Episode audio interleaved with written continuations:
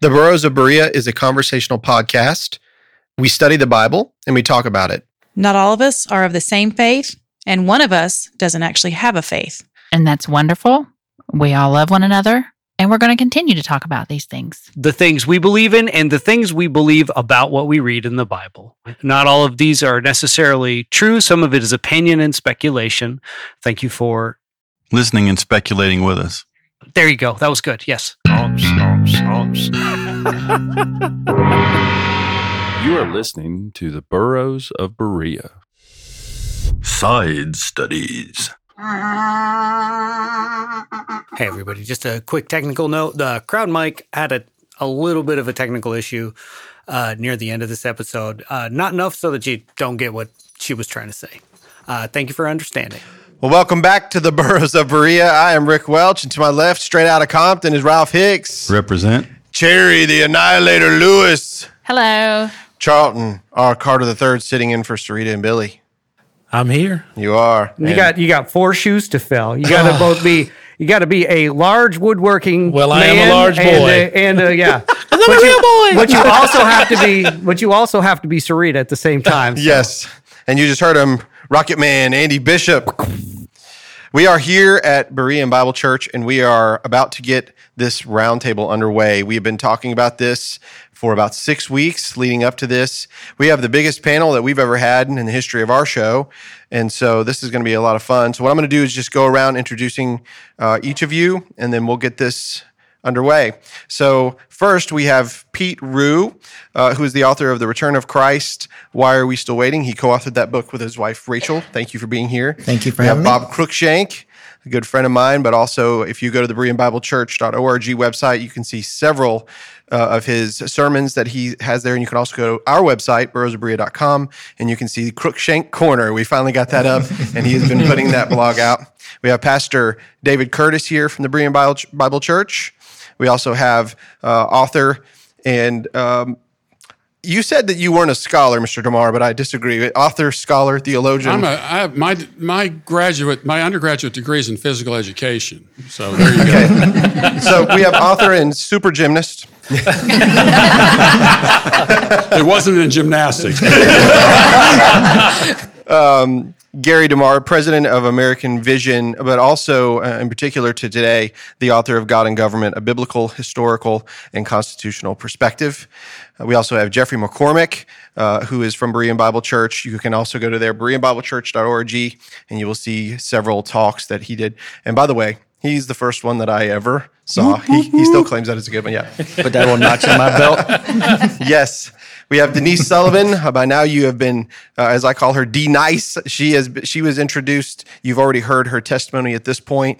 and so she is sitting here, and her husband Michael Sullivan, and in particular, I wanted to say, author of the book Armageddon Deception: The Eschatology of Islam and Zionism, a biblical response, which I think is very uh, meaningful for what we're about to talk about today. You know, so today the the topic is actually the preterist worldview and how it affects society. And so what I wanted to do is because we're new, you know, the Burros are new to this worldview.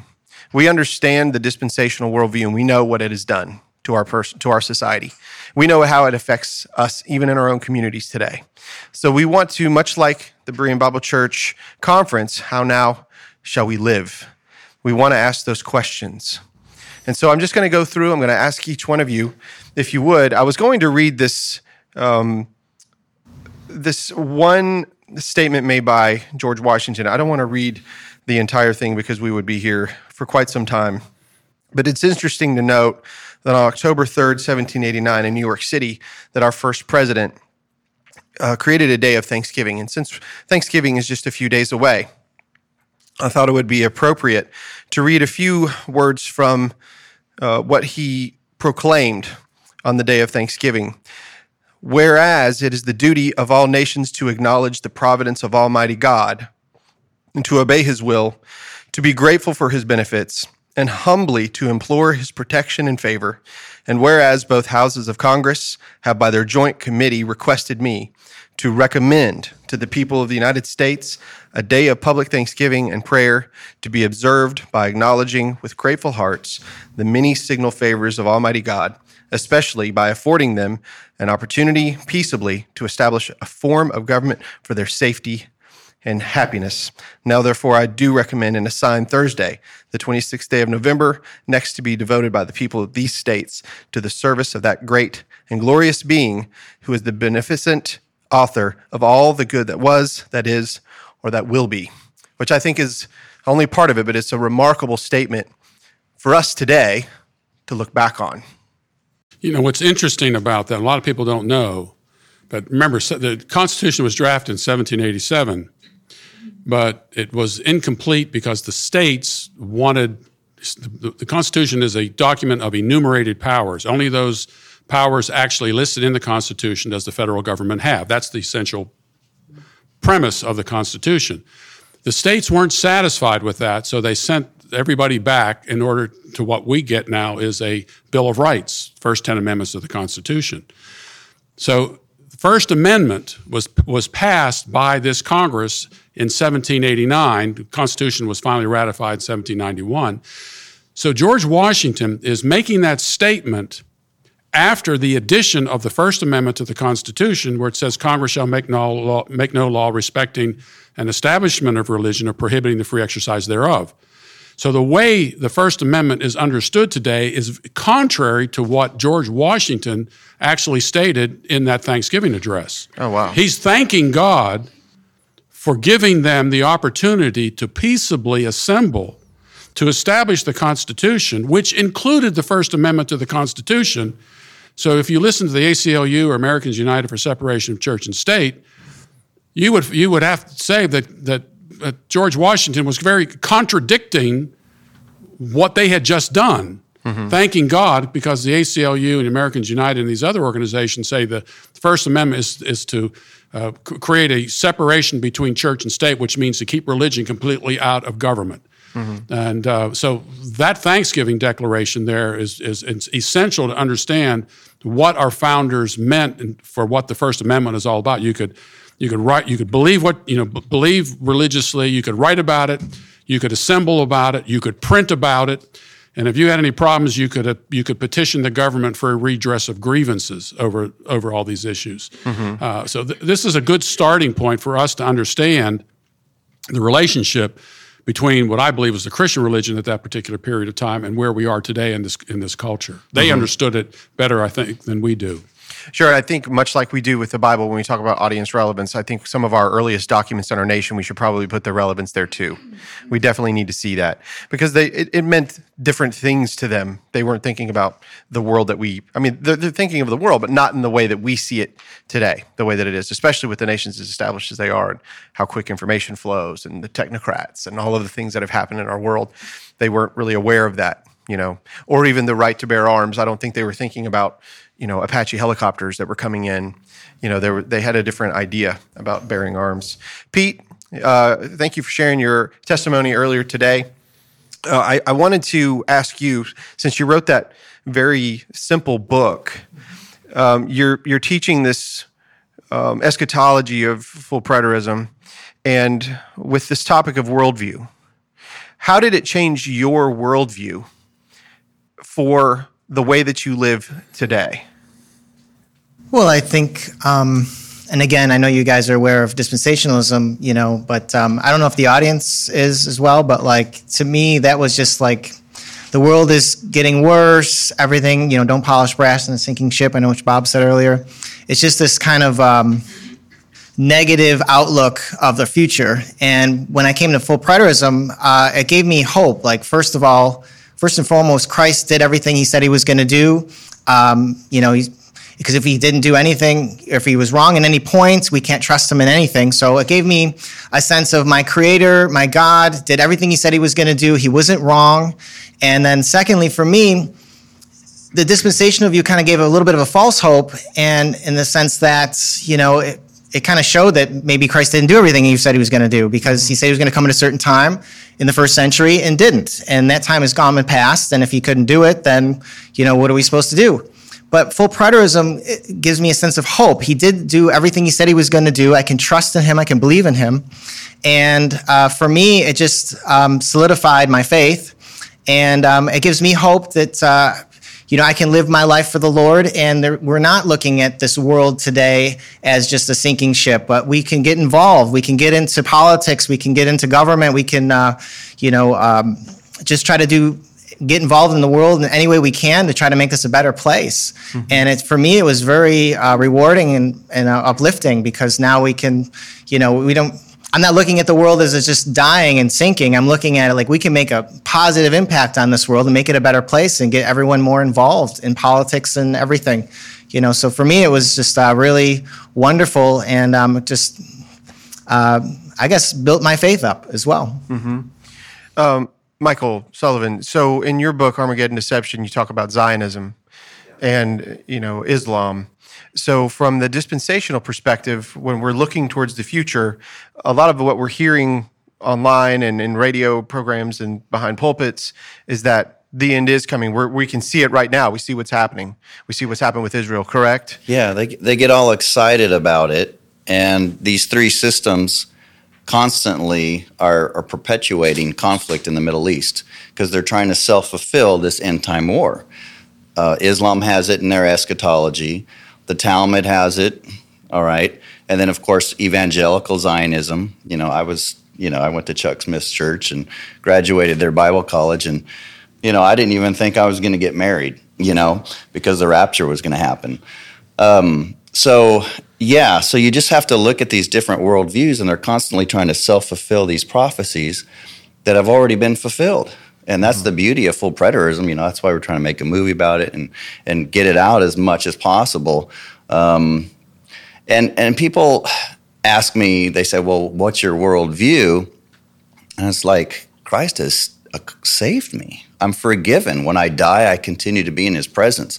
I don't have to believe in you know, that the world is going to end or I'm going to be raptured to have a biblical worldview. You know, in uh, Proverbs 13 12, it says, Hope delayed maketh the heart sick, mm-hmm. but a hope realized is a tree of life. As full preterists, our hope is realized and it's glorious. And for a lot of Christians, that's not exciting enough for them. And I always tell them if it's not exci- that exciting for you, you know, go to a garage sale and pick up the late great Planet Earth for 25 cents, mm-hmm. you know, and, and read it and get excited. But Christ. Will you take a nickel? The, the book of Revelation is, a, is about the unveiling of Christ and his bride. Mm-hmm. And to me, that's super exciting. And my and us being sacred space. And that is that's an awesome worldview. But we need to be involved in politics. Mm-hmm. We really, really do. And that's one of the reasons I wrote the book. I have a, a chapter in there on pacifism because I was looking at some of these preterists, even full preterists. Some of them voted for Biden. I'm like, oh my goodness. They had no concept, and some of them were actually pacifists. And I was like, wow, I've got to write a chapter on that. I didn't even know that some of these people believe this stuff. But, um, you know, so th- there's a lot to do, even in full preterism and developing worldview.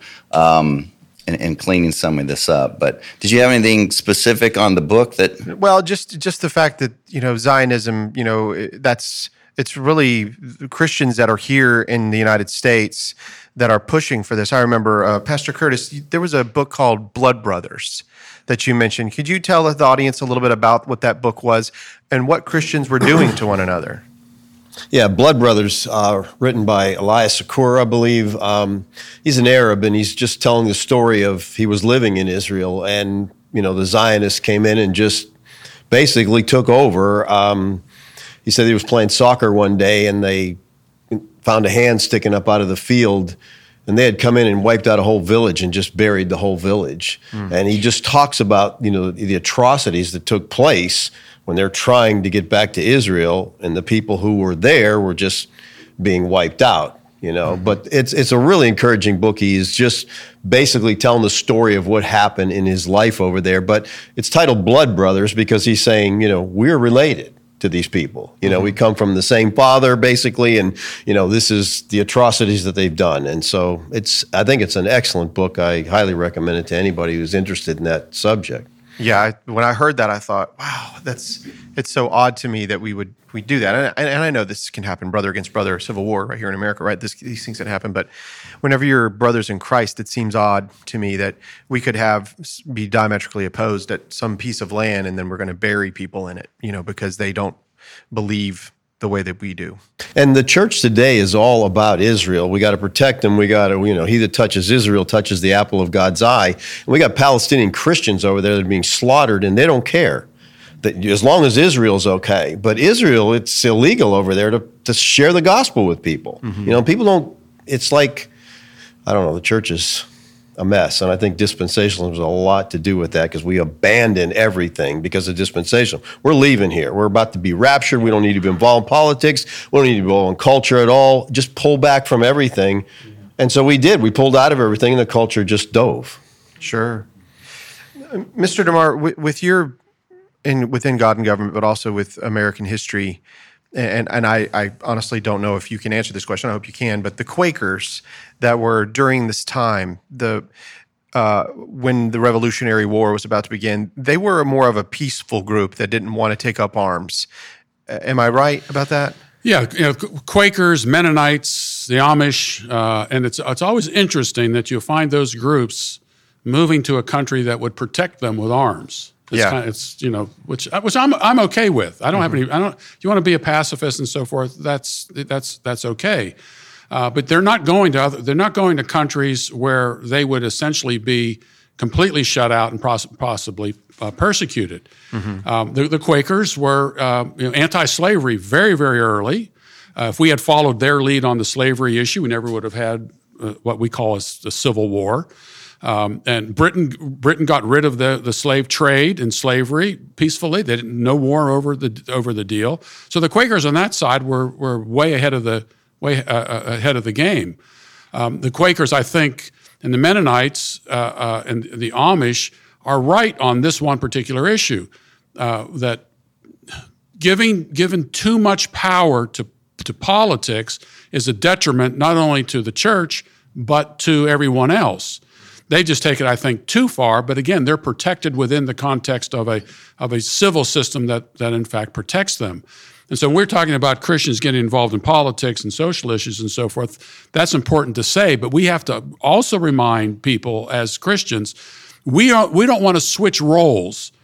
You know, the right now we have a very tyrannical, overpowering, full-fledged political tyranny going on in our culture today. The government, the, civil government at the highest levels and even at the state levels have taken over areas in which they have no business being involved in. So we as Christians, when I say we need to get involved in politics, I don't mean let's switch roles so that when Christians get in there, they take over all those things. The goal of being, being involved in politics is jurisdictional. Let's get let's put political powers back in their jurisdictional space. Uh, we need to decrease the power of, of civil government at, at all levels. So when you know a lot of our Christian friends say, "Well, politics. Why do you want to do that? Because of this and this and this." They think we want to take over the government. No, we don't want to take over the government. We want the government put back in its proper role. We need to be very clear ab- about that to, to Christians so that but so they understand this. Uh, we're not trying to impose a top-down theocratic system on everybody. What we want to do is to get back to jurisdictional, uh, and that's what my God and Government series is all about: self-government under God, family government, church government, civil government, and decentralized civil government. Uh, so the, the, the importance of getting involved politically is to put governments back in their proper boxes, so to speak. I think that goes right back to what you were saying earlier and what we've said a bunch of times is what were they talking about in their time?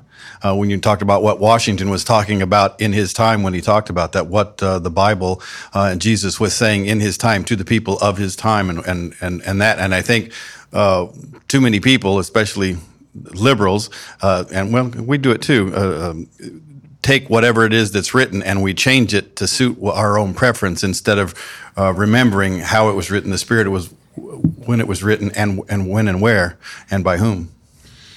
Yeah, I, I, th- I think it's important to also recognize that there was a spillover effect of Christianity among our founders. Look, George Washington, there's some debate as to whether or not he was a committed Christian or not. Thomas Jefferson, another one. Madison was was certainly was trained uh, trained under uh, Witherspoon, who was a Presbyterian uh, pastor and also taught at, at, at what is today Princeton.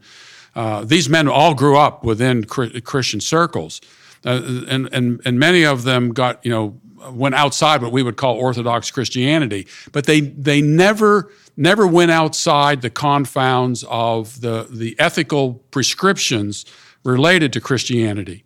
Uh, they knew that, that that it was the it was the super glue that held everything you know together. They all of them said this, and Jefferson was the one who said you need to you need to bind down, chain down uh, the, the, the, the, civil rulers to a constitution, force them to live, they take, supposed to take an oath on this very limited document.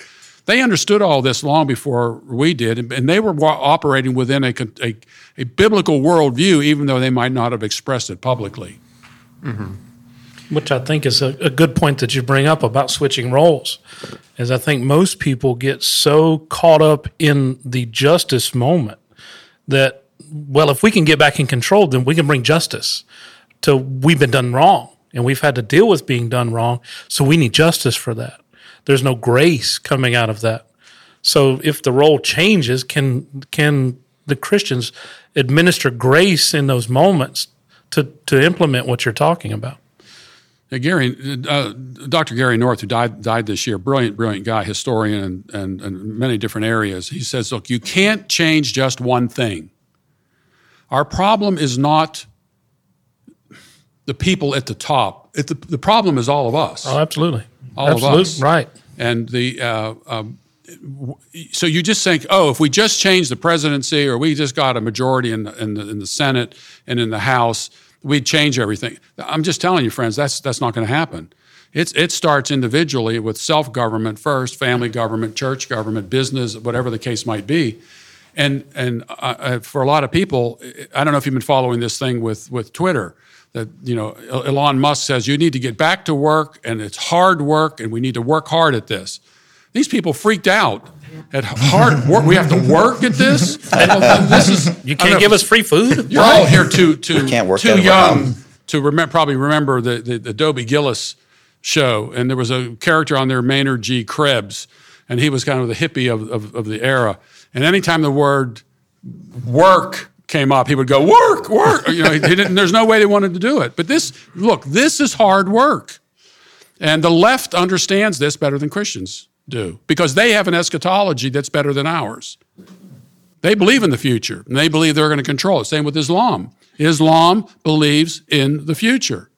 You got Christians who are sitting on the sidelines saying that Jesus come in any moment and rapture, rapture us out of here. that, it's hard work. It's so hard that you, keep in mind that in, in the 2020 election, uh, uh, approximately eight, 75 million people voted for uh, um, Donald Trump. 75 million. In this particular, the midterms, about 45 to 50 million voted. That means about 20 million people didn't go to the polls, to, which they could have changed all kinds of things at the highest level of government. And all they had to do was spend maybe a couple of hours in, in one day to do this. Well, what we're asking them to do as Christians is much, much harder than that. So it just tells you where we are as a, as a culture. Well, here's my question, Gary. How I, I know a lot of Christians that are just discouraged. They're like, there's no point in voting because they're cheating, you know. And they, I mean, it's evident. I mean, you know, the mule 2000 mules video is yeah. out. It shows clearly. I, I, mean, it's they're so blatant now. They don't even try to cover it up. Okay, they're cheating like crazy, and so Christians are why go? We don't have a chance. You well, know? yeah. Look, the le- I don't know how far we can get into the weeds on this sort of thing, but let's just let's just, let's just say let's look. Uh, that was their whole purpose. They, they they kept for two years. They kept talking about election deniers, right? Deniers, deniers, deniers. And so you couldn't deny it because if you denied it, you were you were election denier. That's like a Holocaust denier. You get kicked See, off of social media, because all of that sort of thing. Mm-hmm. But you know, Florida fixed Florida fixed its elections. They did, yes, they yeah. did. Yep. But how did they do it? People got involved, right. and they they were involved in it. Instead of we complained so much about it after the horses, you know, out of the barn. Uh, it, it takes us. It, you have to get involved. You got to change. You've got to change the election pro in Georgia. I, am I live in Georgia right now, and I don't know if you, you remember we, we Georgia lost the world's the um, All Star game. Was it two years ago? Was it last year? I can't remember. Because supposedly Georgia was denying people the right to vote. Racist. We were racist because of that. Stacey Abrams ran on that. And yet, in this election, it was a record turnout. And the reason it was a record turnout is because Christians got people who were in the know understood and fixed the system. And that's what you have to do. You got to fix the system. Like right now, Arizona is the is the focal point of election fabrication. Uh, but they fixed it in Georgia. They fixed it in Florida and it, it, made a difference in the last election in Florida. I mean, it was a complete blowout, and they fixed it in in, in Georgia. Stacey Abrams went down went down. Uh, we that's we have to do this everywhere. Virginia fixed a lot. They fixed a lot, and I, I was shocked that what happened in Virginia and changing terms of the, the, the governor you guys got and every, everything picked up some seats and so forth. It's hard work, and it's not going to happen overnight. Just, mm-hmm. That's we got here by years of neglect. It's gonna. It's just like you know, some of us are a little heavier than others, and it didn't happen overnight. It, it, you, are not your diet's not. You're not gonna. It's not gonna happen overnight. Watch it now. Yeah. he says, "Watch it," while he's looking at me. Watch it now. so this is it. It's it's hard work, and you know, just telling you. But if you believe you're living on the precipice of the end times, that the rapture's right around the corner, and this is all predicted and Jesus is coming back real soon. Why? In fact, you are impeding. You are impeding the rapture. Mm-hmm. So, this Gary North's phrase: "You can't can't change just one thing. All kinds of things have to change, and it's got to it's got to start up here in your head and then in your heart in order to make these changes. And this is what you know I'm trying to do informationally. Get this information in people's hands and get it in their heads and it's I, it's it's happening. But the other side has been around longer and smarter and more adept and so forth. But they're you know they're beginning to break down. CNN is falling apart. You know all these networks. We got more networks today from the conservative side we've ever had before. There's a lot of good stuff going on. We can't be we, we, we can't give up because there are still some real problems in our in our culture today. well, then we can't delegate it to someone else. We got to take it on. Yeah. We got to teach our kids and understand that it takes generations for this to happen. Like you just said, it didn't happen overnight. It happened generationally right. when they started giving up in the 70s and 80s, and then the 90s kicked in, and now we've got a bunch of kids that don't seem to care and that's on us. We need to teach our children, and we need to get in society, and we need to get involved, and we need to make a difference. Mm-hmm. And it's a, it's a it's a, it builds and builds and builds, and then someday we'll see the fruits from it, but we won't today. See, that's a key. That's a key factor there. I was going to say the. Um, if you go back to the original reasons for the public school system and the reason they forced enforced it on like the Southerners after the war, their agenda was to take back the people through the children, and it's multi generational. And now we're seeing the fruits of it. It's but worked it's that education system is what is one of our biggest problems because they're not being taught the Constitution, the rights that they have. They're not being taught that it used to be that most states required you to go to church to be a, a public official. You know, the separation, of wall separation junk is you know a joke. They're not taught any of that stuff. They're not taught the rights that they have because they've been dumbed down intentionally because of the war. We can't have them people rising up because they know their rights. That's the whole one of the whole purposes, and and, and of course the the whole communists and everything that wanted to take back uh, and get rid of the American system. So it's worked. Public school has worked, and it wasn't overnight, and it's taken hundred years or more. And you know, then and that's the kind of stuff that also has to be fought against. You know, is, is teaching, and that's where you know American Vision and groups like that who have been publishing these ancient books, ancient to us, hundred years old, you know, that have this history that nobody's being taught. Nobody. And you know, I have a friend who started another book company where he's been reprinting books from the late 1800s about the war, this this quote unquote civil war, showing how that what we think today about that is not what they thought about that when the war was around or happened or whatever. So we don't read this stuff. These these t- books have been thrown out, and nobody's studying this stuff, and the education system is winning. Well, kids used to learn from home. The last several hundred years, we've been sending them to school and letting the schools teach them morals and and they're and, making you send and ethics and everything exactly instead of teaching them at home. And so, you know, you, if you want to fix things uh, with your kids, you got to fix it at home. You can't send them to school and think that they're going to do it there. They're going to teach their ideology. It's indoctrination, gonna, and it's intentional. Well, back to Christians focusing, I mean, changing the culture. Gary, do you think what happened in Florida was more a top down thing because DeSantis is there and making some real changes in that? Well, re- remember the whole the whole Chad thing in Florida. That was that Yeah. goes all the way back to what was it? To Bush. Gore, yeah. Uh, The hanging so Chad? That, so yeah, Bush the and Gore. hanging Chads and all that. And every time I see somebody named Chad, I, I, I remember their name by by picturing a Chad that's you know out dimple in their like this. face. I, I, I remember. Oh, that guy's name's Chad. Uh, I mean, that was. I mean, so that is. Think of that. I mean, uh, it took a- it took a while to because you.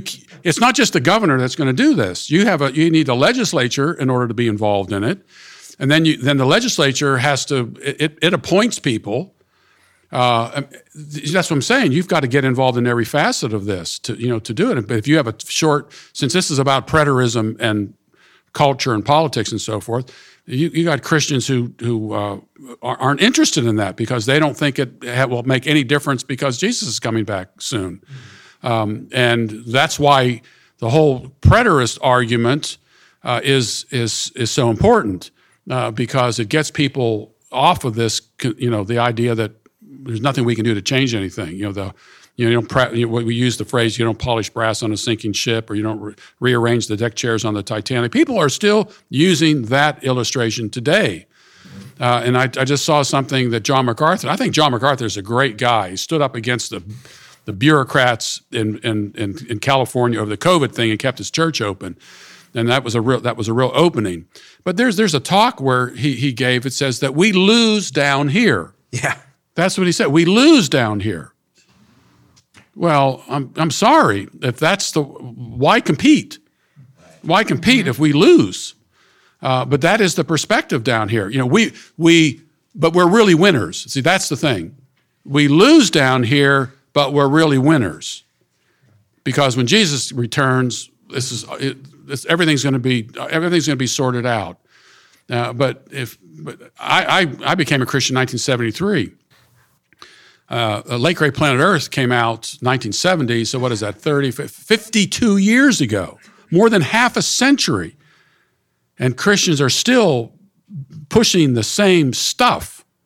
And Hal Lindsey in 1977, when he was interviewed by uh, Ward Gasque in Christianity Today, and, uh, I think it was April issue of Christianity Today, and Ward Gasque asked him, said, "What if what if you're wrong?" about this. And, and Hal Lindsey said, well, there's, there's a split, only a split second difference between being a hero and a bum. And I guess if I'm wrong, I'll be a bum. Well, he was wrong, but he's still out there pushing the same stuff. And Chuck, Chuck Smith did it.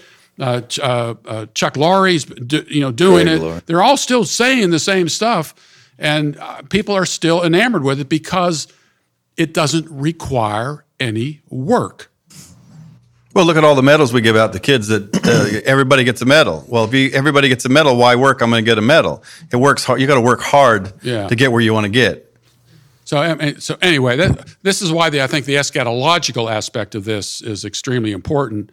And then plus the argument, the, the biblical worldview argument, uh, Francis Schaeffer's phrase, how should we then live? Yes. And I, I, I wrote my book, Thomas Nelson published a book I wrote, was a critique of um, uh, the Left Behind series.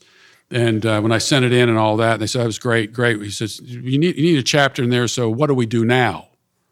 And that's the question I would ask of people. What okay, so now you're a preterist. So you you abandon all that stuff and you've done all this and now you believe this. So now what do you what do you do now? And a lot of people don't have an answer for it. They don't know. Or they some of them will say, We're not supposed to do anything now. We're just, you know, everything just keeps going on and on and on and on. And they have no cultural, no, you know, why did God make the world and put us here? That's always the fundamental question. Why were we made, put on this earth? And you have to ask that que- uh, question creationally. And what did Jesus come us come to redeem us from? Not only did, did the old covenant order pass away, but remember, Jesus is the second Adam. So you've got to go all the way back to the beginning and what, what were Adam and Eve supposed to do and what were their progeny supposed to do? That's the question we have to ask. Uh, and so just because the old covenant has passed away, everything hasn't passed away because the God there's a redemptive center to all this of what we have to do. And Christians need to ask that question. If you're a preterist, you have to ask the question, what should I do? How should I then live? In the particulars, how do I do this? And we have to be ready with those with those answers. I think that's the trouble that I have the most, to be honest with you. Not just the preterist worldview, the biblical worldview, the Christian worldview, is a lot of the, the precepts that Christ himself taught doesn't seem to be followed even by the Christians that claim him. By, by saying things like, Are we living? I- I'll ask you all the question. If you don't mind, just answer with a yes or a no. Do we live now in the kingdom of God? Yes. Okay. I find the difficulty, uh, which is more theocratic than it is democratic, correct? We have Christ, who is at the right hand of the Father, seated. So we live in a kingdom, and he is our master. He's the one that we follow. So, not being a pacifist here, but just by saying it's very difficult for me if we are not living according to the kingdom principles that he taught, especially in the Sermon on the Mount, when he says, or the Beatitudes, blessed are the peacemakers.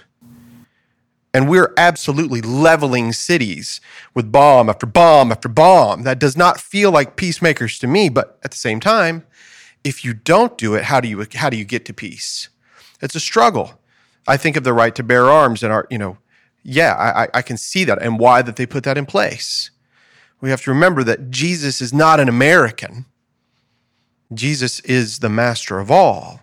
So, from my my my concern as an American citizen is that yes, we have a biblical worldview, but we cannot, as American citizens, push our worldview on all of the other people that are alive. I mean, am I wrong? Does uh, let me ask you this? Yes. It doesn't every worldview push its worldview on everybody? I don't think. I, I don't think there's any neutrality here. What we what we have got to understand is the proper jurisdictions for each one for these. When you talk, okay, the, the proper jurisdiction for the civil magistrate in terms of what it is legitimately uh, allowed to do. If, if the civil magistrate, and the Apostle Paul says in Romans 13, the civil magistrate has the power of the sword. Okay, this is a symbol for some sort of enforcement. Mm-hmm. Well, if you don't have proper limitations as to what the civil magistrate does with that sword, then the civil magistrate uses that sword any way it decides it wants to do. Mm-hmm. So if you can get 51% of the vote to vote for something, you give power to the civil magistrate to do that, and now the civil magistrate has the power of the sword. It can take your money, take your children, send your children off to war, and so forth. So, well, what we have to do is to understand exactly what the limitations are on the civil magistrate in terms of its jurisdiction. And we need to do the same thing with family. We need the same thing with education and all these other types of things. But yeah, I mean, this the, the civil magistrate does have the sword. The Bible says the civil ma- magistrate has the sword. Um, but the question we have to ask is again, what can the civil magistrate do with that sword? And I think there are specific limitations in the Bible that tells us what those are. Uh, and that that's the case. There's an interesting passage in.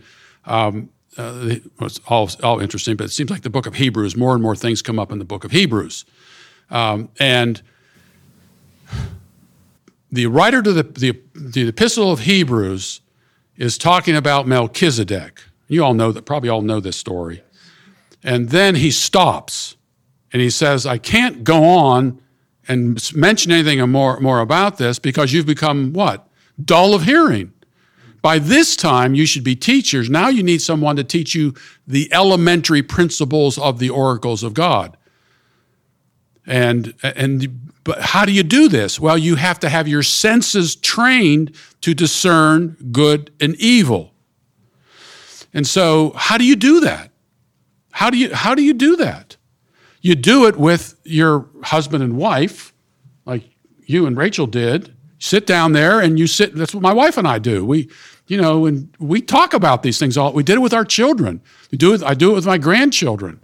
You have got family government, self government, then family government. It's your our responsibility to educate our children. You can do it at home, or you can do in loco parentis, where you can hire out teachers to help you do this, but you still control the education. But in, and then business, how should a business work? There are principles in the Bible: don't steal, just weights and measures, contracts. You know, et, et all of this is in all of it's in Scripture. Mm-hmm. But we tend to think of government, we think synonymous with politics, and it's not, they're not the same. Government is not synonymous with politics. That's why I wrote God and Government, but it's not all about politics. Mm-hmm. We've turned everything over to the state because we've given power to the state and we want the state to do things for us. And think of, uh, just think about it right now how, how much the state does for us. Well, in the name in the name of doing good for us. But think of it. They educate 90% of the children in the United States today, 90%. We could change everything around. If Christians pulled all their kids out of government schools, you change this place in, in, in no time if they were taught the same right thing, but unfortunately they're not going to be. That's why I say can't change just one thing. Uh, you know, what, you know, you get 51% to vote for taking money from 10% of the population to give it to 30% of the population. Yeah, that's okay. I want to do that. So I'm going to elect people to office that are going to take money from some people and give it to other people. And, but that's not the way they sell it. So it's, it's, I'm not saying this is easy at all when you talk about a biblical worldview. It's not. It just isn't. But you can't give up. And we have the, and just saying we have the time perspective for this because I'm, I'm a, I hate to use the word, I'm a post millennialist. That's really, I don't really like that word. But I, I understand the implications of what a preterist perspective is and what it means for the world in which we live. Uh, and it's not, it's, it's not easy. It isn't easy to do. It took, all, look how long it took to get the type of government that was the envy of the world.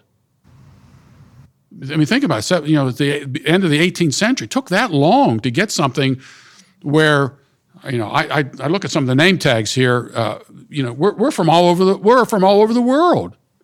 Why? Because people thought this place was great. They had something here that no one else had developed anywhere else in the world. And it was fundamentally based upon a, a biblical worldview, even though not every aspect of it was, was, was that.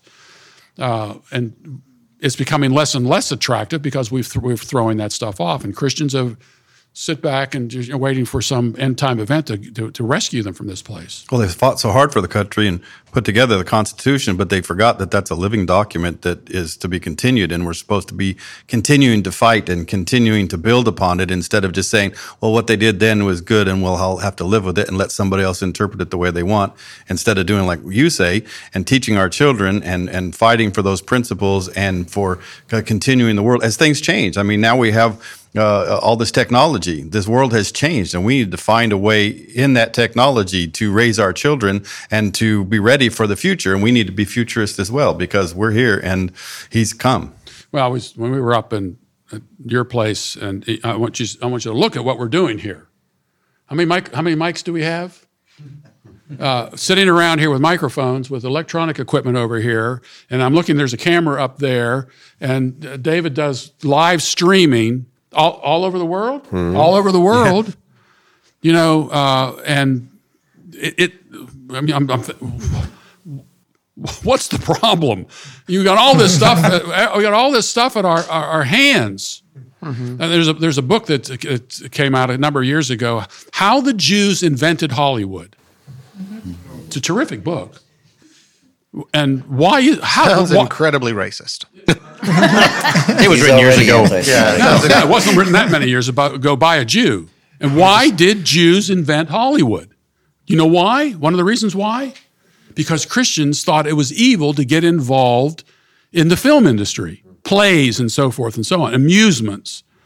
And so the Jews, the Jews, you see, were ostracized from society. They couldn't go into various into various occupations. There's an interesting movie Gregory Peck stars in. I think it's called Gentleman's Agreement, where he he pretends to be Jewish and he's working on an article about anti-Semitism.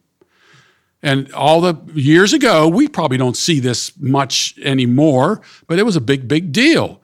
So the reason that the Jews got involved in, the, in, in Hollywood is because they were ostracized from every place else, and no one else wanted Hollywood, so the Jews go into Hollywood. That's classically been a good thing for the Jews in this backwards way when they first came to America in a lot of parts of Europe they weren't allowed to own land. Yeah. So when they came to America, they had trades. They came to America with trades as opposed to a bunch of farmers that moved to America without skills that were farming, didn't have farmland. The Jews came in and set their trades up in America, made money because they came with trades because they were not allowed to own land in a lot of Europe.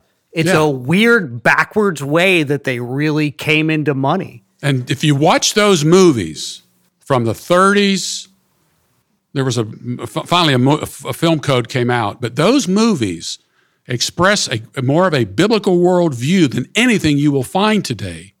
Some of the finest movies you'll see were produced by you know by by uh, companies that were in fact run by by the Jews. They they understood they understood what you had to do. You change a culture. They weren't involved in po- politically. They mm-hmm. changed the culture through enter, through entertainment, through film, things that Christians didn't want to have anything to do with. It's, I mean, it's there's a lot to this that we just we don't. Technically, they still are. Well, yeah, why not? By they, it doesn't necessarily mean the Hebrew people, but it definitely means whoever is in control of these, you know, Yeah. big big entertainment companies. They are shaping our culture. They are, and why? Mm-hmm. Because they decided to do it. Yes. They just they they got involved. Mm-hmm. We you know say we we didn't, but we didn't. Uh, we used to have Harvard and Yale and Princeton and all those institutions. Those guys understood these things, and they gave it away bit by bit. Yeah. But you know, I you anyway, it's I, I've taken Well, up too much you also- too much time. This, go, Bob, you were about to speak. Go ahead. Jump in. Oh, I was just thinking while Gary was talking, um, he was talking about the Hollywood issue and arts and entertainment. And then another area is I don't know if everybody here has heard of a guy named um, Vishal Mangalwadi. Gary, you've, you've Oh, yeah, heard. he's yeah, the- he, he's a good guy. He's got some of the best stuff on YouTube. But I was watching something the other day, and it's I can't remember the title of the video, but it's on YouTube. It's really good. But another area, and Vishal Mangalwadi was talking about it, is law and justice, the justices. And he's talking about the courts, all the way from the lower courts up to the Supreme Courts. You don't really see a lot of evangelical Christians filling judicial positions. And when a president has to nominate people for, you know, Supreme Court justices, there's not a great pool of evangelical Christians to look for. And oh, it's just a fantastic video. And he traces it to the rise of dispensationalism.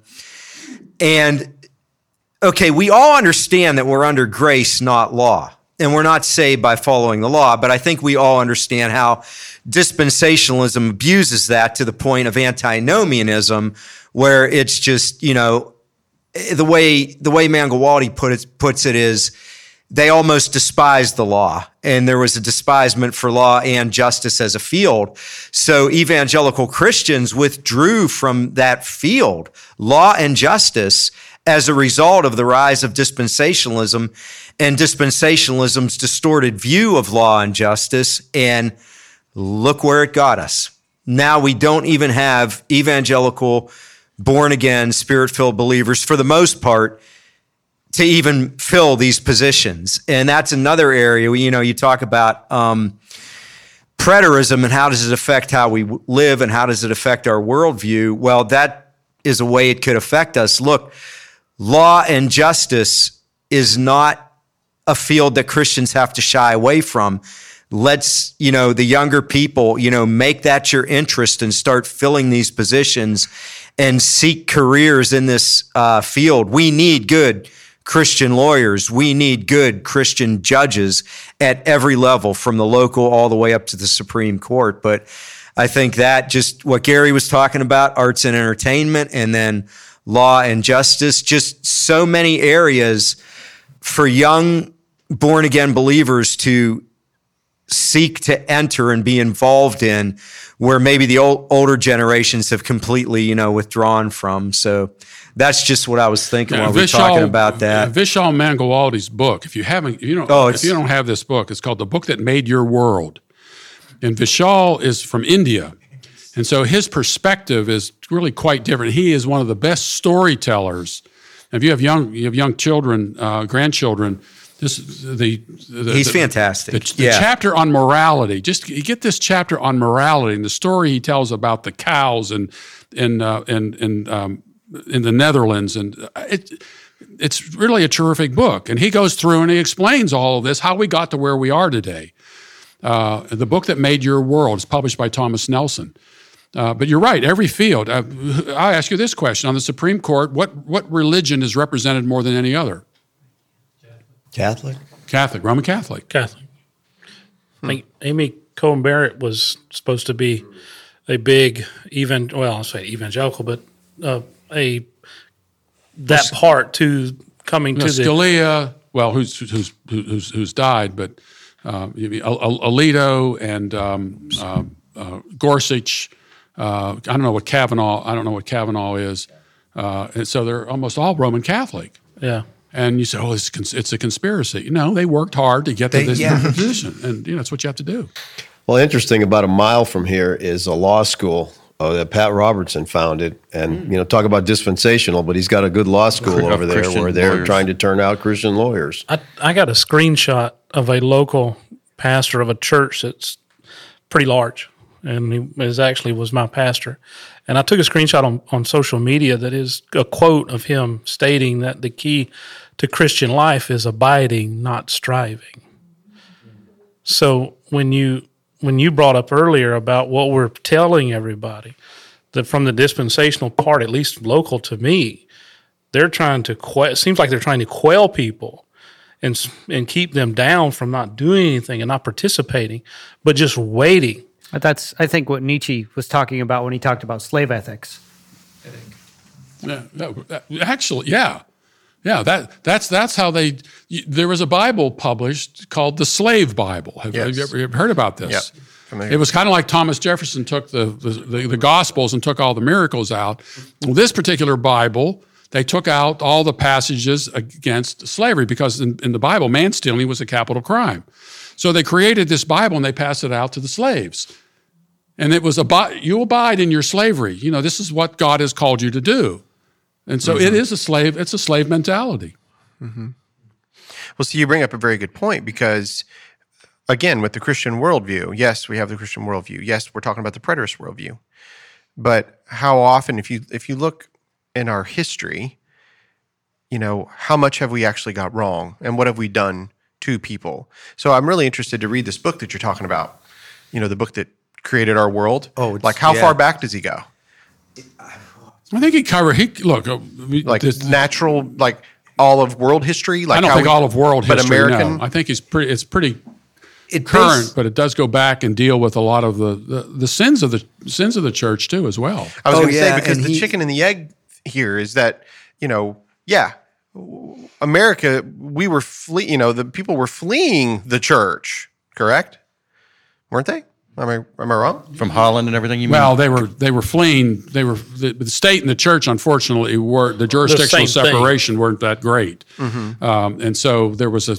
Well, even today, you have the you know in, in some countries, people pay taxes for, to the you know to uphold the church. But No, yeah, in Germany, it comes out of your paycheck. Yeah, Unless so- you un- unless you claim atheist, it, it goes to whatever religion you put on the form. Right. That's ten percent automatic. So they were trying to separate the, the they were Wow. trying to separate the jurisdictions. Pastor Curtis is like, hey, that might work. Can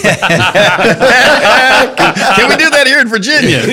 Maybe just Virginia Beach. I'm good with that. What is this new tax on my thing? BBC. see that see that this is what see that's you bring that point up and the clergy liked it why well they got a benefit from the mm-hmm. state Yeah, and so if you get a benefit from the state guess what you probably aren't going to do criticize the state so the state's willing to pay the pay a tax essentially pay well you, everyone else is going to pay a tax to keep the, the church quiet it's, it's just in China. The China China has state churches, and they don't say anything against the state. And you have to Nobody does, to be fair. ahead now. but there was a win. We were over there. My wife and I were over there a number. Uh, I forget how many years ago it was. And uh, uh, it was amazing how much freedom there was. We went all over the country visiting with these small churches and homes and so forth and so on. A great deal of freedom over there. And then the door shut. Hopefully, it wasn't because I was there. But, um, uh, but yeah, the look, America's made huge, huge uh, mistakes, very sinful, immoral things. Slavery was one of them. The way we treated what is now called Native Americans. Uh, I'm reading a, a, a, biography of Jim Thorpe. I don't know if you know who Jim Thorpe was. Oh, yes. Uh, and uh, what we did to the Native Americans was horrible, horrible thing to do. Mm-hmm. Uh, and so, yeah, it's not, y- you've got to know what to do in order to deal with these issues. You just can't go in there and nu- use some sort of natural law perspective, because the natural law perspective says some people are born slaves. That you go all the way back to Aristotle. Aristotle and, the, and Aristotle believed that the people there were certain people who were just born slaves. They were that was their nature to be to be slaves. Mm-hmm. And if you study the history of the church, especially the Roman Catholic Church, they were Aristotelian in terms of cosmology and as well as ethics. Yeah, we talked about that. Yeah, And so you see that at Islam too. I mean, everyone else is to be a slave, to be taxed. Sharia law is going to rule. The Talmud is full of that too. Gentiles don't even have a soul; they're just beasts, and they're they're going to be in in uh, the Talmudic paradise on earth. Each Jew is going to have like twenty seven hundred Gentile slaves. I mean, you know, we separated from England for religious reasons, but the main reason was the colonies started printing their they had their own monetary system. And it wasn't necessarily just tax on tea. It was when we started having our own currency that became an issue. Mm-hmm. And you know, the bigger picture here, not conspiracy theories or anything like that, but you know, the globalists are trying to roll out a blockchain one world currency. I was about to bring that up. And of course, you can't talk about that in a dispensational system because you know oh, where Oh, their minds are going. Yeah. But we have to be cunning. We have to know our enemy. And humanism takes all kinds of different forms Marxism, communism, uh-huh. fascism, socialism. But there are other people even above that that know how to play these systems against each other So- to roll out something much bigger, which you know I focus on the Great Reset. I mean that's where I'm studying right now. I'm chewing on the bone. I'm chewing on the meat and spitting out the bones. But I'm Oh, looking yeah. at Klaus Schwab. I'm looking at Biden. I'm looking at you know the the language that these guys are using. And this Democrat Party isn't your Kennedy party No. anymore. They've been taken over by a, a totally different beast. All right, it's this globalist thing. Who's And- the, the, the Schwab's uh, Klaus Schwab. right hand uh, right hand man? Har- Harari. yeah, Yeah. You, you want to talk about an evil, Yeah. evil, guy? Oh my goodness. I got all kinds of quotes from him. This, Oh, yeah. this- I mean, he's Mike is right. This Mhm. this is this is far beyond ideologies that we're used to. Uh, and, you, and he's also right. Is if you bring this stuff up, we told you, you know, it's the mark of the beast. Right. And it's right around the corner and all that sort of The thing. vaccine. And see what they've done is they've 666. they've changed language, and they've done it so that mic up to you slowly. Oh, yeah, that thing fell. Yeah, thank you. They've changed language, and they've done it so slowly through our education system over time. Yep. And they Yeah. have changed. I read a book, American Betrayal by Diana West. It's a great history book that debunks everything we thought that we did great in World War One and World War Two, and makes you go, "Oh, we didn't actually win those wars." Well, so, communism kind of went. Yeah, Communism kind of won Russia those kind of won. World War Two. Yeah, you know, um, we have spent. I think when COVID came out, I, I don't think I know when COVID came out, we had already gone through um, his lecture, which was the basis for his book Armageddon Deception, and that was when we really started really waking ourselves up mm-hmm. to what was going on. We had already done that before COVID came out. And then when COVID came out, we really started working on our children and trying to wake our children up. And at this point, we're homeschooling our six year old. Mm-hmm. and I have gone back and apologized to my four kids. And I'm like, guys, I am so sorry. Everything you have learned in school is a lie and we're going to have to go back and we're going to have to relearn. My oldest is in nursing school and she sees She sees the globalist agenda in all of their main points that they're supposed to learn in nursing school. Yeah. My second is wanting to be a constitutional lawyer. I'm like, all right, bud, we're going to have to relearn some stuff and you're going to have to do a lot of self study. I was very surprised when I went to the World Economic Forum and, and read that you will own nothing and be happy about it. I was Yeah, like, that's- wow, you actually put that out. That's kind of They're, they're not in the secret anymore. Like 20, 20 30 years ago, Yeah. you'd watch the Clintons and you'd watch royalty go into this hotel, and they would deny that there's even a meeting in Davos, Switzerland. Uh, That this that that this uh, organization even existed. You were just a conspiracy theory. Now it's to the point where they're televising, and like you said, Klaus Schwab is like, you know, Because we they- have half the cabinets of all the governments in the world right now, we have penetrated them. That's an exact quote. You you will own nothing and you'll be happy. Private And you'll and you'll eat bugs. Yeah. I mean, Have these are heard- you know, it's you this to is a Russell Brand? weird. This is a weird place where people on the left actually agree with you, uh, because it started. It started in the '90s with like NAFTA and CAFTA and all that stuff, and that and and uh, which I don't know. Maybe it somehow helped the average income of the world, but didn't do much for like the U.S. or a lot of other first world nations. You know, it, it mm-hmm. was obviously a problem. And there's actually a lot of people. There's a lot of things I've heard here today that I'm just like biting my tongue. But there's a lot of there's a lot of a lot of people on the left that actually completely agree with you about the globalization stuff. Yeah. yeah, because there, there's a lot of countries in the world right now looking at us as as their their last hope. They've already surrendered their second. I mean, they have no Second Amendment. They haven't got no guns. They've got no way, and they're looking at us. You But know, one of the biggest things we gave up with and there is no COVID neutrality, like you said. was our First Amendment. We let them shut our churches down. Oh yeah. Not this church. Yeah. I couldn't believe it. I, I I was like, oh my gosh, guys, that's our First Amendment right. And you're going to let them shut you down? You're going to force them Was to there- put this muzzle on Was- your face? So were people getting arrested if they had church? Some of them were Some fine. places Yes, some Yeah, of them, yes, absolutely. In absolutely. Think Yeah. back to the news. Yeah. California did. That can- the remember the Canadian Polish Right. Yeah. pastor Police showing up Canada? at church services. Yeah. Yeah. Well, a pastor was arrested in Florida and put in jail during COVID. I, again, I, I give John MacArthur credit. He's he kept his church open. Oh yeah. One pastor even had it, a church service, kind of like a drive-through movie theater. He had everyone in their cars, And they got in and he was out preaching, and they still got arrested. Yes. I mean, this was just giving tyrants power, and we got to see who had some serious power trips. Yeah, it was definitely a very interesting experiment. You know, and and so I'm I'm sorry to be pulling you away from the Great Reset. We'll have an entire episode on that next time.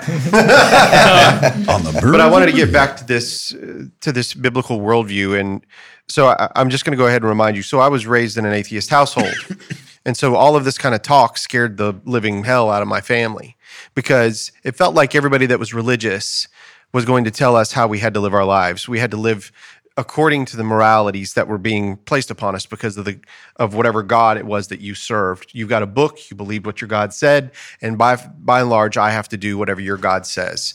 And when I see people get that power, that's the fear that wells up within inside me. Now, when I became a believer, then now my worldview, of course, is coming from the Christ worldview. But I still have a mom that's an atheist. Okay. So when I ever when I have these discussions with her, I struggle. You got to understand, it terrifies her. What are you going to do with your your holiness that you guys supposedly have? You guys can't even get along with each other. You're going to tell me what I've got to do with my life? You guys can't even handle this. You know, I've already seen what happens when you get a majority. We saw what happens. You burn the world down. No, that's that's my mom being a little bit you know, harder. So how do we move forward? How now do we live? How do we communicate with those that do not believe as well as believers? We can't even get preterists in the same room without starting to yell and scream. I've heard it.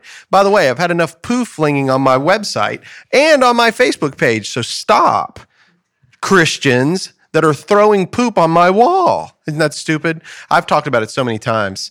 Do you think that hurt my feelings, Andy?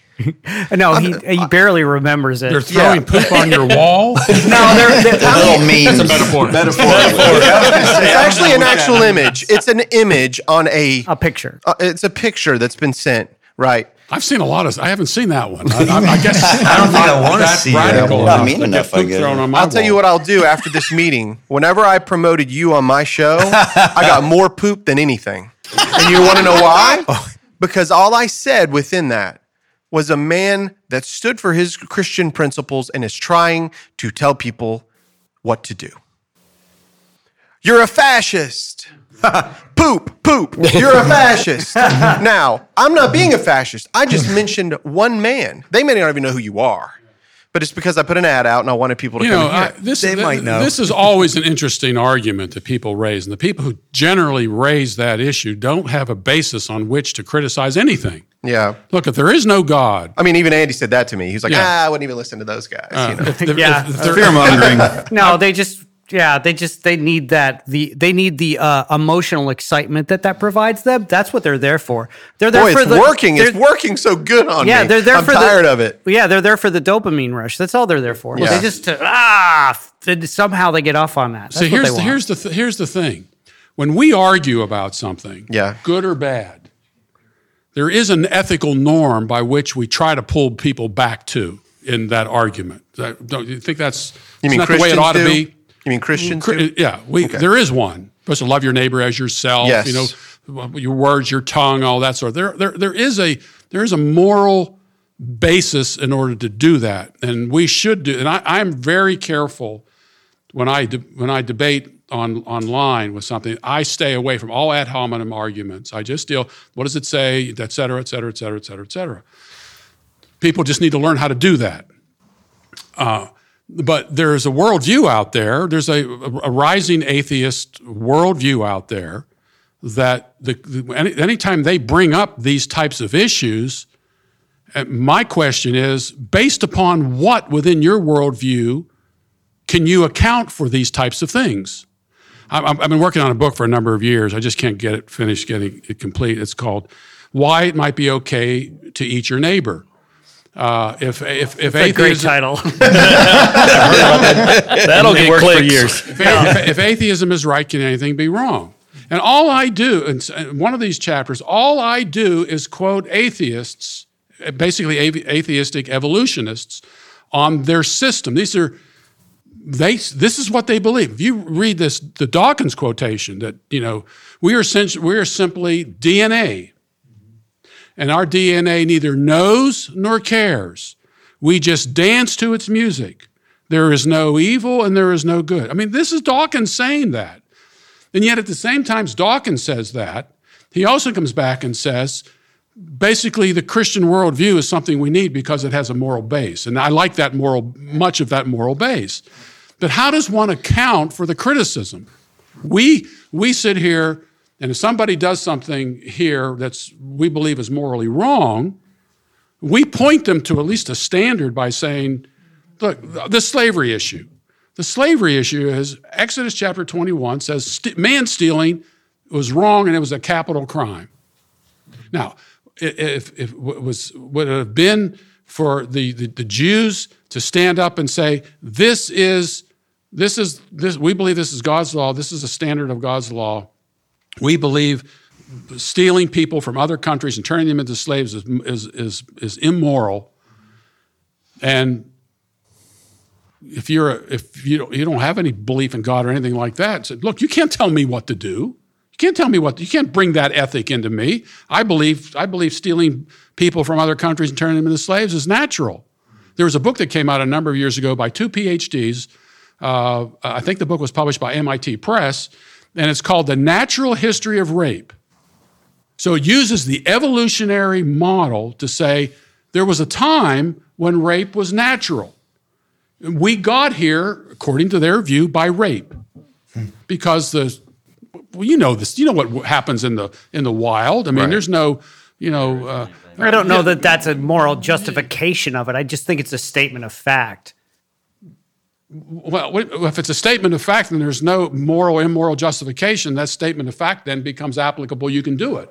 No, no, I don't see that. not? That does not feel logical. Just to say Well- to say somebody murders is not to say that they should have or I agree with it. There's No. no there's no line An between two evolutionary worldview, there's no such thing as murder. There's no murder in an evolutionary worldview. You can't inflict that on other people's worldview. You can't tell. You can't say that. You can't Sure. tell other people what they believe. I'm but, using- but that's I'm what you're doing. You're I'm just saying. You're I'm- saying this is. You're saying people that believe this believe this. What if it's not true? What if they don't?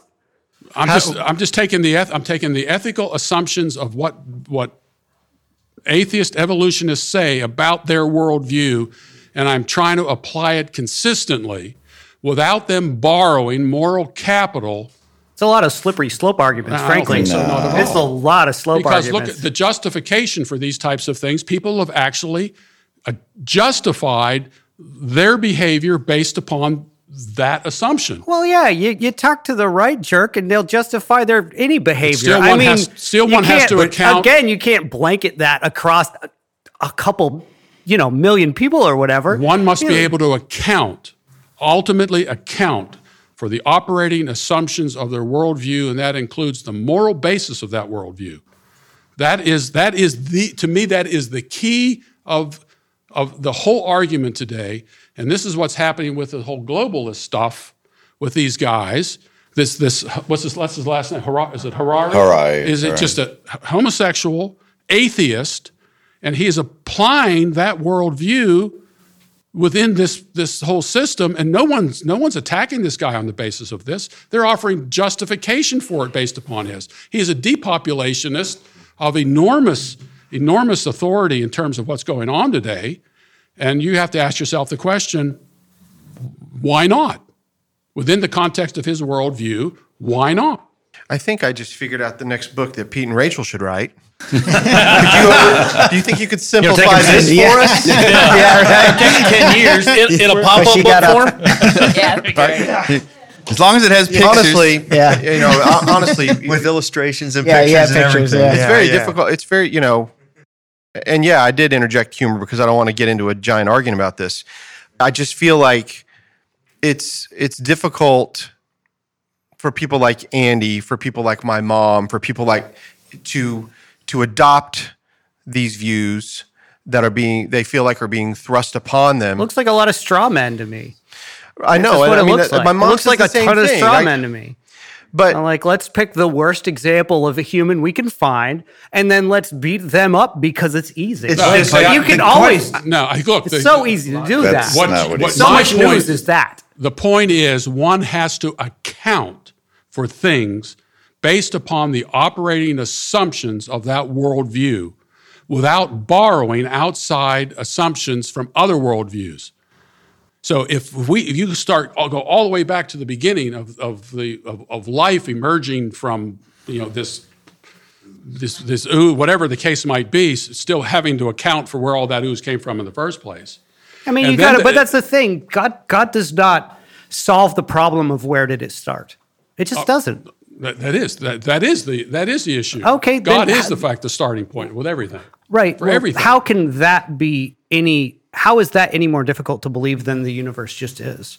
Because God just is. It's the same answer. I don't understand how that's a more gratifying answer. There's still not- no. There's still no origin. Because you and I and everyone in here is is is not an um, well, I don't want to say accidental. I want to say personal. We are personal beings. You know, y- you know, you can have a universe. Let's say, for for example, that the universe is eternal.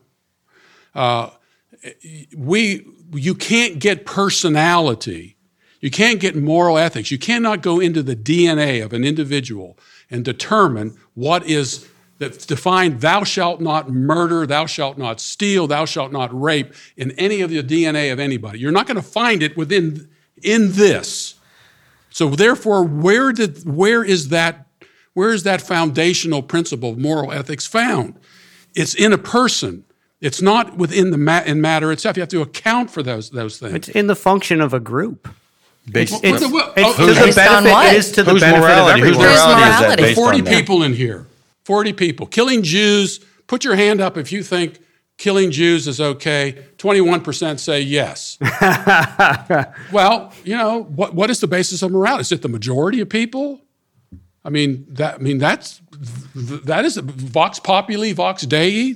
I think the voice of the people is the voice of God. Well, that's how we're basing things now. Is based on the majority of people. I think it's very simply do unto do unto others. I, but where does that come where does from? that come That's the Bible. You're borrowing Christianity. I mean, it's the wording from the Bible, but, why? you don't think that idea existed before Jews? why shouldn't I just? I could, it was like you know, but you know? sh- but ultimately, ultimate. I under, look. I um, you and I were agreeing on that, but ultimately, who says so?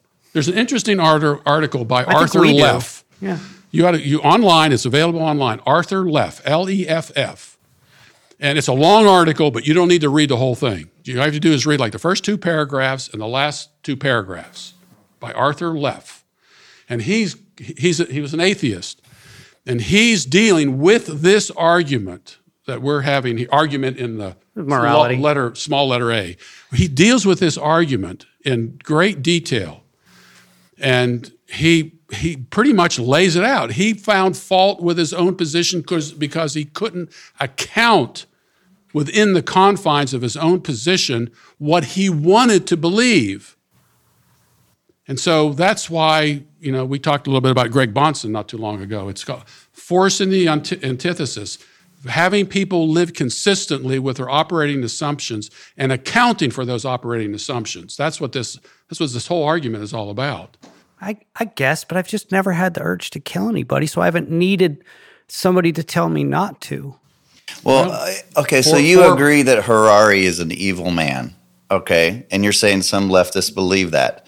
So what if some of these atheists, these scientists, the scientism um, technocrats, they come in here and they want to take away your property. That that house is no longer your house. That property is no longer your That property. wife is no longer your wife. We're taking her in slavery. Yeah, I mean, I mean, again, that's a slippery I know, slope but, argument. But wait a That's like second, they're an lot of that. atheist. They're an atheist, and you're an atheist. So how how tell me how you're going to argue against Harari about what he's doing is Like, wrong? why is that wrong? Why is that wrong? Why is that wrong? Based on what? Oh, I don't know. If I we're all mean, chant- if it's I- all I- just chance- I don't. I don't know that you need to be able to prove that's wrong in order to not like it. Well, if somebody wants if like there's a good I mean, there's that's a book a that's ca- a it's an interesting academic question, but it doesn't being a you don't need to be able to understand why that's wrong in order to not like it or to fight against I it. I would suggest that you pick up a book by it's, I forget the author's name, but it's called the Black It's Book. unnecessary. Of, the Black Book of Communism. The Uh-huh. Black Book of Communism. 100 million people under communism died in the 20th century. This isn't written by a Yeah. Christian or anybody No, like sure, that. 100 yeah. million. You know, hey, we don't have to. I don't have to account for Yeah. this. I, I, you know, this is what we decided to do, and we did it. bunch of blobs of flesh. They have no. So, anyway, uh, we've probably gotten off a little off topic here, but Well, uh, no, I mean, uh, yeah, you know, I said no chaotic free for all. So, what do you think about that? No, but I'm here to have fun. I mean, are you enjoying it? Uh, This is my fun. for me, for me, you know, we're talking about the preterist worldview and its effect on society, and we just had this moment right here in this room that is happening millions of times on social media. Uh, people are arguing these points constantly. Yeah. It's like nothing can actually ever really get done. It feels, you know. Yeah. we never quite get there. There's always something that's preventing us to from from really stepping out. Maybe the problem is that there is no obvious answer to these questions. Otherwise, we'd been, we'd have been done having these questions thousands of years ago. Yeah, well, and that is the position, by the way, that my mom, when I was sitting, I'm a little boy sitting down in the floor, and she's saying that. Why did he have to make it like this then? Why do we have to have all these arguments? Why can't? Well, it's not even it's not even about That- I religion. mean- I'm not trying to bring it there. I'm just saying Oh, that's if where these she was taking it. questions had sensible answers that we could all agree on, we'd have just agreed on them forever ago. This Mhm. conversation, these conversations would be long over. There's been a lot of smart people way before us. Yeah. You know, you don't need technology to talk about morality. Well, but see, that's what always leads me back to Christ, Andy. Oh, I, I know. That, that's what leads me to Christ. Forget all these other people and all this other stuff and all these words. His words are eternal to me. They lit up my life. I listened to him talk about loving and forgiving somebody that was nailing him to a board. Oh, you you, you know my position No, on I know. Jesus. I know. I know. I just I'm just saying that for me, this is we're talking about a preterist, but okay, that's past. That means that everything that Jesus did already happened. And now we're in his kingdom. Like that's the world we live in. All your other nations and governments and everything that you got are in existence, but we are part of a kingdom. So why I always keep coming back to Christ is that he, and I'm sorry if I don't care if you think I'm a hippie guru, he loved his enemy because I was his enemy. I remember being his enemy. And I remember his love overcoming me. And then all of a sudden, I started loving my own enemy. I didn't know what to do with myself. I didn't understand it. It's odd to love somebody that hates you. For the for the room, I absolutely agree with all of this, and and basically most of what Jesus said, I just No, I know. I yeah. understand. It's sometimes that we get so heavy handed because of the moral issues and everything that go with it. But for me, when when you can see it when Christ is going to the cross, when he's talking to the women, don't weep for me. You know what? This is what's coming. He's telling them this is what's coming to you.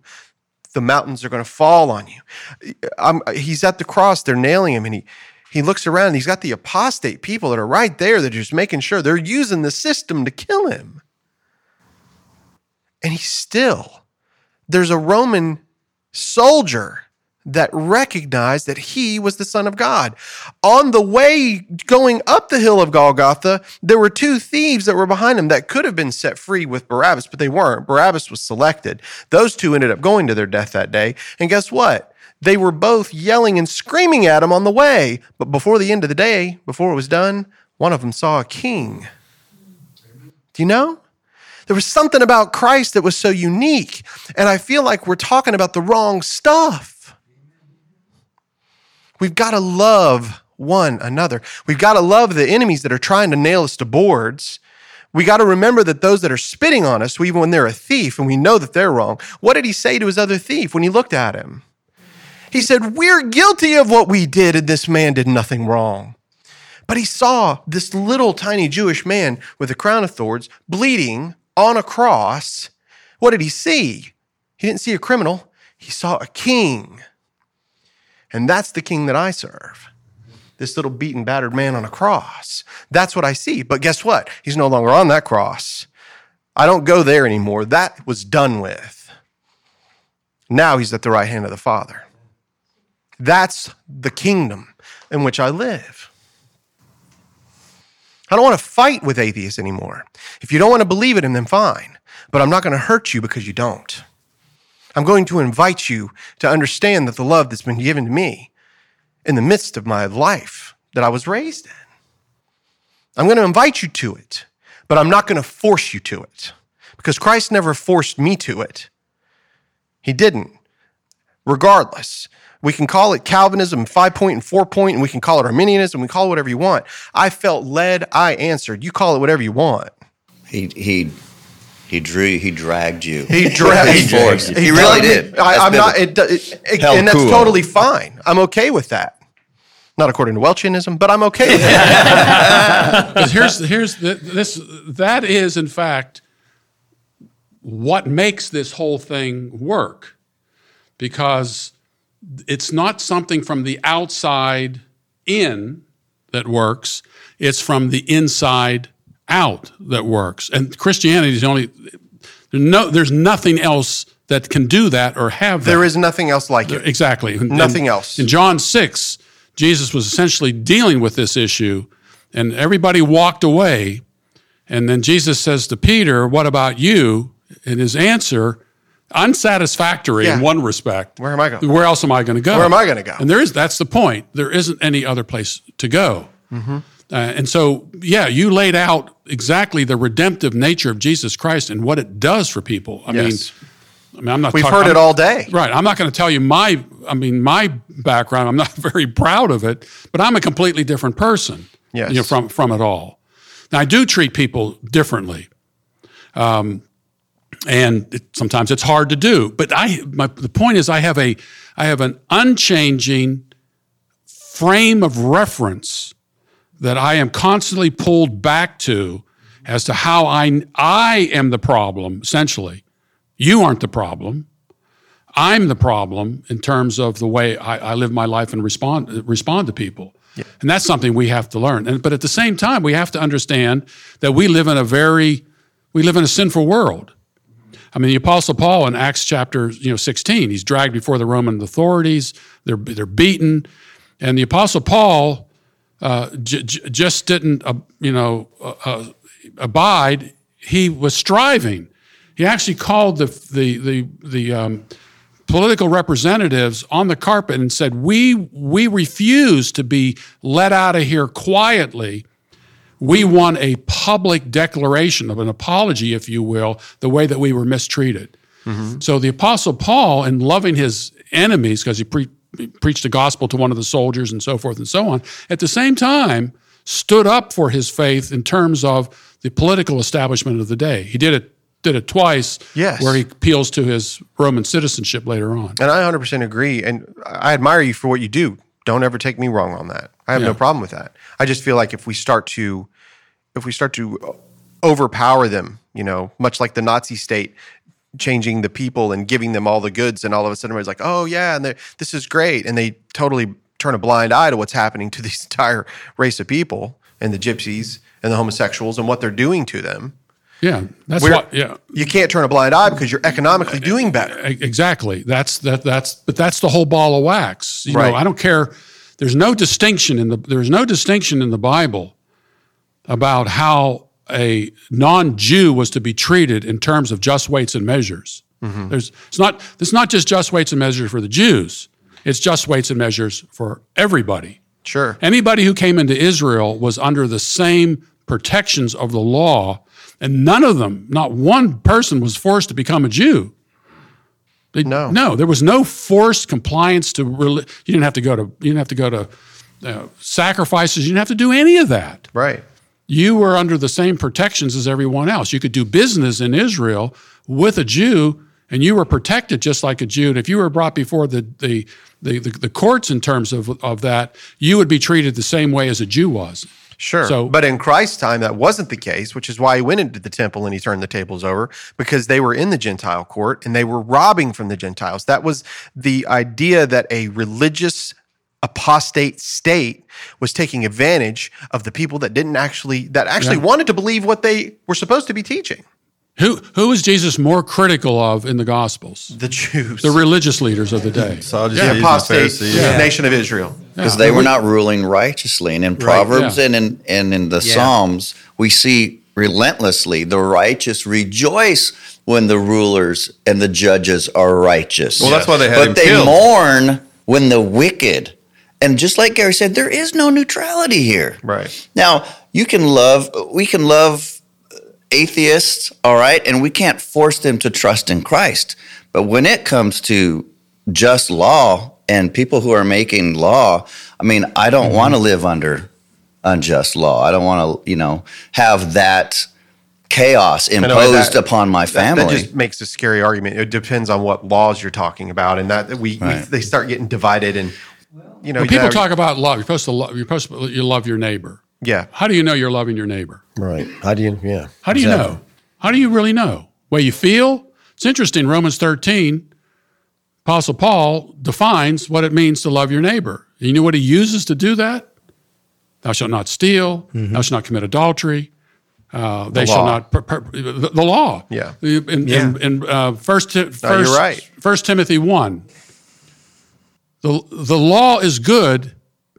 Here's the caveat if it's used lawfully, kind of, Yeah. you know, how do you know when you're using the law lawfully? By the law.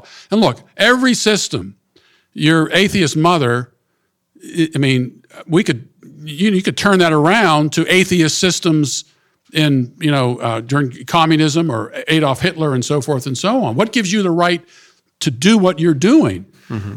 Well, every position, every, every authority, ultimately, somebody is telling someone else what to do. The the the the the uh, leftists who support abortion on demand and, and and force people into compliance to believe a certain thing about transgenderism and homosexuality, that's being forced. That's being forced on almost everybody. The way the courts are right now, You could lose your job because you just disagree with that position today. I don't hear leftists com- fighting against that. Andy probably would. He said, "I don't, I don't believe that either. I don't think people should be lose their job because they believe a certain way."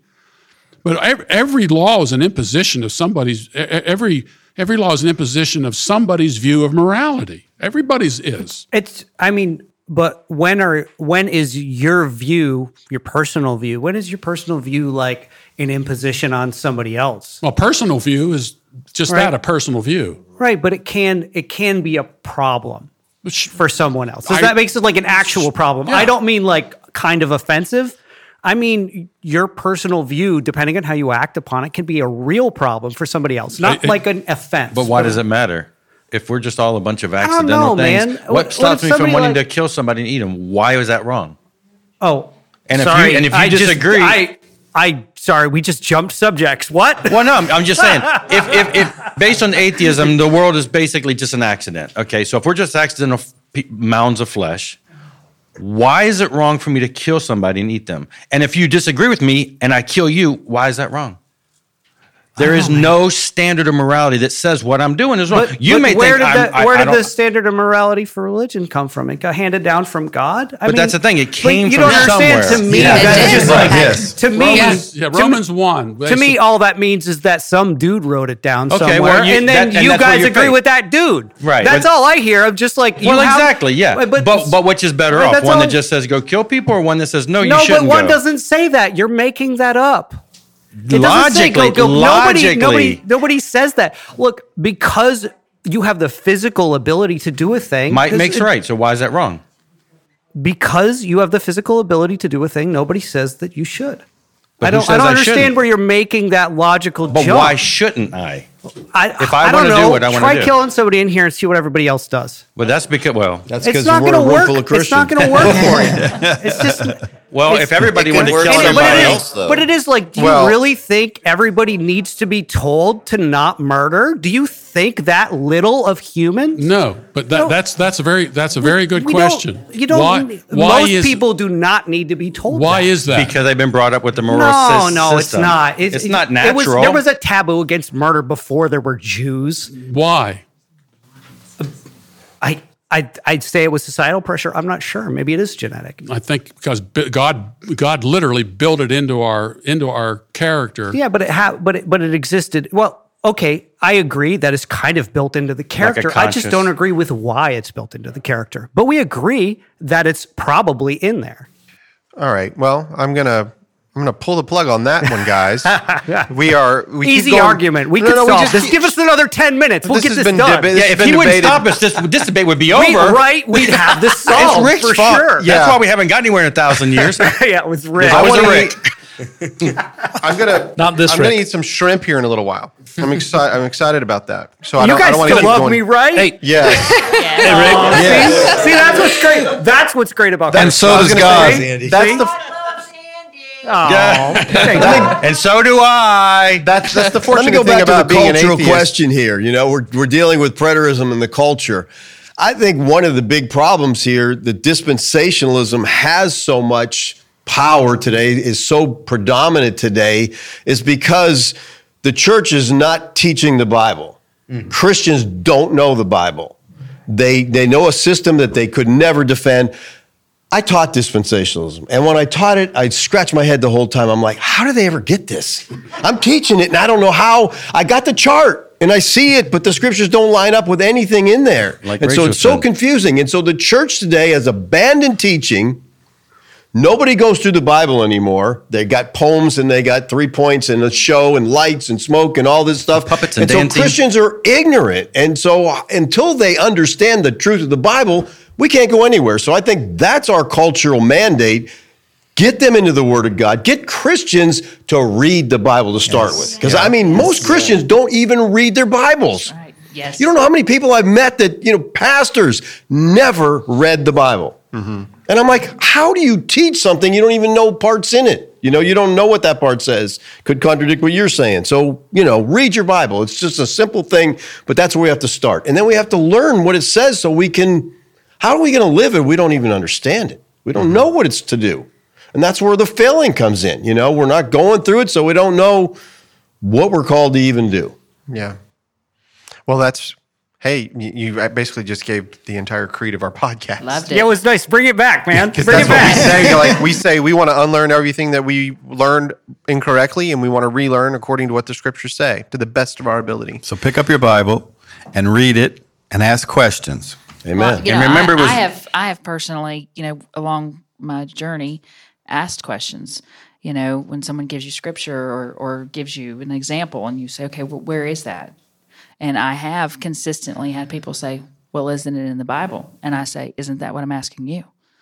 You know, you. T- I'm asking you for the direction of the evidence in the Bible, and your response to me is, "Well, I think I've heard it that it was in the Bible somewhere," and and consistently, and and I'm asking people who, you know, I'm looking to them because, to my understanding, they've had a lifetime in that Bible under preaching, and it seems consistently to me what they've done they've went inside of a church they've sat down with their bible they've opened it they've followed along. If it's a church that actually does that i've been in churches that people don't bring their bibles in maybe scripture's on the wall maybe it's not and somebody gets up there reads it to you tells you what you're supposed to think and you walk out the door and you've done your good deed Well, that's what I like about something like this is Gary will say something and I have to go, I have to write things down on my phone. I'm not texting people. I'm writing stuff Making down. I got to notes, look at that notes, book. yes. Checking his Or Facebook. David says something or Bob or somebody here is saying something. And, and, and even when Andy says something and I'm like, okay, I want to know why he thinks that way. So I'm either Yeah, going to have to ask even him a question. Uh, and even Andy too. Well, I, didn't men- I don't remember mentioning your name, pal. the problem with Well, that Jesus, the door. the problem with that is most churches do not like people asking questions. they don't They consider them troublemakers, and they're like, "Mm, "This is just what we say." If you don't like that, when someone comes here from a Baptist church, I can always tell because at the end I always open it up for questions, and they're like freaking out, like, "What? We're allowed to ask questions?" You know, that's that's weird to them, you know, because they Jerry don't. said that. Hey, they ask questions. Supposed to have the altar call. they do. You're supposed to have the altar call. But really, if, if you're the kind of person These that Baptists. if you're the kind of person that asks questions, you're going to find yourself outside the organized church because they don't like that. They just don't.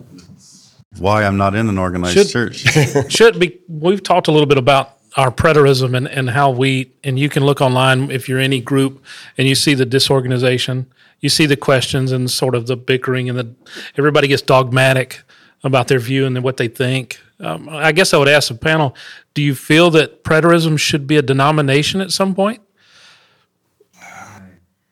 They, they, they, for the rate, this is a podcast. They are, they're basically mostly shaking their head. because no. there is no organization to some extent We don't want you don't want an organization. Well, I, I get- the point, and we all. It seems that in, in, in right now in our, our world life that individualism is not celebrated to some extent, unless you're from a leftist view. But it seems that a group of people seem to do better than individuals. And right now, most of the time, at least in when I became new to it and walked into that room of preterism, that it was completely all over the board. It was everybody Well, if has preterism was a denomination, there would be 50 of them. Yeah. Maybe. there's so many splinter groups I get within that. this movement I that get it's. that. yeah, they're just they're let, just Christians. Let me with- let me answer this. Um, so pretty much all of the differences that are in preterism, I see in futurism. All right, Good whether point, wh- Mike. hang on, Yeah. whether Yeah. it's disagreements on Genesis one through 3 Mm-hmm. whether it's Church of Christ, whether it's Arminianism and Calvinism, whether it's open theism, Universalism. uh, universalism. Universalism, I mean, yeah. I, I can only think of maybe a few or a couple real major disagreements, which would be maybe the rapture. Is it is it physical or is it spiritual? That kind of stuff. But Even the all these other devil ma- thing, real, like, a whole is lot of them are in real being? futurism. You know Oh, what yeah, the saying? Supernatural world and devils and Yeah, angels. all of and- that's in It- futurism. all yeah. Right, John right. Walton. John Walton. I'm not just saying there should be. I'm just asking if it could be, or maybe at some point in time. I know that maybe not now is the best time. I, for I- that. I think, just what's, a I think what's happening is th- this is a relatively new thing for most people, although it's not a new thing. Right. True. Uh, Very as, true. As I'm, I'm discovering, I'm, I've known this, but I'm discovering more things, and it's around the world. True. Uh, and you know, people always ask me, "Is you know, is there a preterist church somewhere?" And I say you need to be careful about that because you don't want to go to a church that everything's preterism. I mean, there's more than the Bible than just preterism. Well, that's almost against preterism in itself, Yeah. saying that. Yeah. So I, I, I, I tell you, you need to find a good church where, you know, people love one another, people are getting into the Bible. There's, you know, you open to asking questions and things, things of that sort, which is hard, hard it's hard to find. By Oh, the yeah. way. Oh, yeah. Hard to find. But I think what's happening is these people all over the world, and they're in churches all over the world, and they're talking to other people about this. Because I think if you were to survey everybody here, they heard about this through someone else. True. And or some book or whatever the case might be. And so I encourage people just to kind of stay among where your friends are and talk to them and so but don't beat them over the head with it, of course. It's not I mean there, there are more there are other things to do than just to talk about preterism. Uh, and although I didn't know it was a dating technique, that was the Book forthcoming. Yeah, and those verses in the Bible aren't the only thing that people disagree about. Yeah. Yeah. So uh, Gary's point is, I think, really important because I think one of the, to me, one of the problems with the preterist movement is if someone believes the Lord returned, you join together, and it doesn't matter what else they believe. You know, I mean, th- their soteriology is so far off, but you don't care because oh, they believe the Lord returned, and and I've made the statement many times from the pulpit that I'm not a preterist pastor.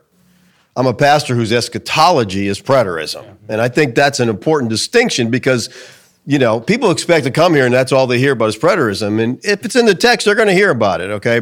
Well, my wife Which says is every week. every text. But,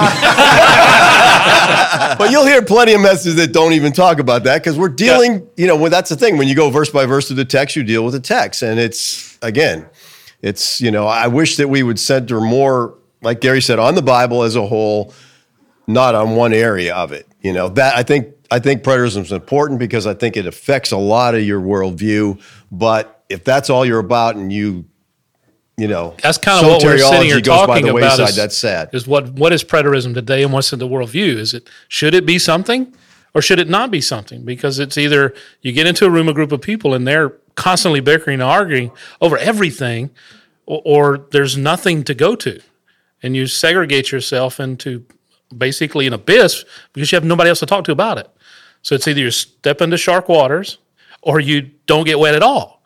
So I mean, is it where's the point of view for the world for or preterism? I just think, look, you need to have a larger circle of friends. I mean, you've got to, you know, I, I know, uh, you know, I'm, I'm a, I'm a preterist, and I'm, I'm, I believe have other things I believe too, but I associate with people who I don't ever really talk about those things with. It's a re- it's a relationship that I've established with them over a long period of time. If the subject comes up around that, and they know who I am, and they'll oftentimes ask me, Gary, I you know I'm asked a question about this or that. Uh, get into it kind of through the back door, sort of thing. Uh, and I think that's important as well. We we need to have lots of friends. And I, coming from somebody who doesn't like doesn't like to have a lot of friends, but my you know my wife, I tell people my, my wife has civilized me. So I she she has forced me Well, we to be more social and all that sort of thing. I, there's look, there's all kinds of things that have to go into being a human being in the world and as a Christian in the world today. I think we need to take all of those things into account, all of them.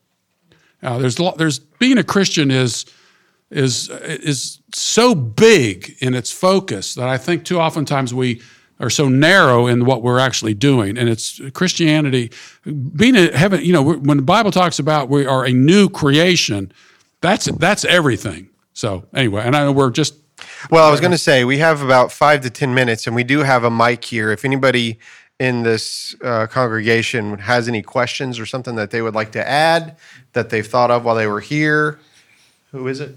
Yeah, go to the mic. we're allowing questions. Yeah, we don't Don't question the speaker. John John Bray when when John Bray was asked to define the Great Tribulation, his answer was questions from the audience. That's right. Well, first of all, I want to thank you all. You're wonderful. I loved hearing all your points of view. And Gary, you're you're you're terrific. And Rick, you're terrific. And Bob, I don't want to leave anybody out. I think you're all great. And this was Andy. You know, he's terrific. God loves him. Um, but I think that it's impossible to be a good Christian. I think Christ in us is good, and we're we have to step aside. And when He loves people, it's Him that does it, it's the Holy Spirit that does it. Because, like, I know I have a hard time loving people, but when I say Jesus love people the way you want to do it, He shines and it's not me. So I think when we do anything of ourselves, it doesn't really go so well. And when we let Christ do the work in us because we have the Holy Spirit and we abide in Him and He died so we could, He died for us, we can live for Him. And the main thing with that is, die to self. We were nailed, nailed to the cross. And uh, although it's hard to know that it was done, it was a finished work on the cross, we're dead. I mean, so we have to let Jesus shine in us. And that's the only way. Because when I try to do it, it doesn't work. Just like when I tried to stop drinking, I tried, I said, I can do it, I can do it, I can do it. And I always failed. And when I finally said, I can't do it, I can't. But Jesus, you can do it. Just do it let it be done. And he did it 32 years ago. So when we stop trying to do it in our own self and let Jesus just take the wheel, he does it. So, you know, trying to be a good Christian, I think, is kind of impossible. I think only Christ is the Christian. So, anyway, thank you guys. You're all wonderful. So, Thanks, Karen. Anybody else have anything? I was going to say, uh, yeah, there you go, buddy. Okay, I, I, I'm not a preterist. Uh, I don't think. I don't know. I might be after I leave here. We can fix Uh, that. Your wife says you are. Repeat after me. yeah, you didn't ask me first, Rodney. Right. Well, um, we start that denomination now. Well, I'm, I'm kind of like Pete. I, I, I follow my wife a lot, so I'll let you know next week what she is, and then I'll let you know what I am. Um, but but you know, my, my whole my whole thing on this is is you know, I of course my wife reads your books, and I listen as I'm supposed to, um, and I hear a lot of this, you know. And for me, um, you know, the love of Christ is what it's all about. Um, I don't care that you're a preterist. I don't care that you're an atheist. I don't. I love you. It's what Christ said I'm to do because I hated people for a long time. I've only been saved eight years, and I was not a good person. Not a good person. So if God can reach down and touch anybody the way He touched me, is amazing in itself. Uh, but I've got a friend that, that is a preacher. I haven't talked to him about the predators thing or nothing, but I know I can because we've been together since we were kids. And this guy will listen to whatever I want to talk to him about. But he has this saying, and he said this He said, As long as you believe that we're all under the blood of Jesus Christ, he said, I can walk a long way with that man before mm-hmm. we have to part ways what I'm having a hard time understanding, because me and Rick Welch are good friends, mm-hmm. real good friends. And because he believes one way and I believe another way, that's not going to change that. I'm going to keep listening to what Rick tells my wife, and whatever they decide to do, that's what I'm going to do. so, you need to get control of your woman. but, but that, see, that's my whole thing. Oh, the Southern card. We're all Christians, and I'm having a hard time with the way Christians are treating you because you believe a different way. I mean, uh, we've got preachers here that have been put out of their church because they believe the rapture's already happened. Listen, my friend, I don't give two cents whether it's happened or it's not happened. All I know is I'm a saved child Glad of God. you said sense. I wondered for a second. we were all waiting for it. I really, I don't care because there's one thing I'm sure of whether I believe the rapture has happened or whether I don't know that the rapture's happened or not. One day, when I take my last breath here, Jesus Christ Himself is going to come from heaven. He's going to get my soul and He's going to take it right back where it belongs. That I know. I do know that. Will I see a rapture? I don't know. I don't know if I will or not. Is it true? I don't know. But one thing I do know as a Christian, and I bet every one of us in this room can agree on the same thing, except for probably Andy, the Lord is going to come back and get every one of us. Him, him he himself. Told, I think I might have told Rick this the other day. If I buy a new truck, I'm not going to call Rick up and go, hey, man, I just bought a new truck. Why don't you go on down there and run that thing through the mud once or twice and bring it on home to me? yeah. I'm not going to do that. Jesus got nailed to a cross for me. And you can better bet he paid the price for that, and he's coming back to get me himself. I just can't wrap my mind around people having such a problem with you think the rapture's already happened. Well, I don't. Well, you're an idiot. Well, you're an idiot. Well, I Get that. I, I agree with you. And um, John Eck dealt with Luther, and he just said, you know, Lu- Luther, how can you believe this justification, forensic justification? It hasn't been taught anywhere in the church. And the Reformation movements, you know, started with this the Bible alone, Scripture alone is our authority.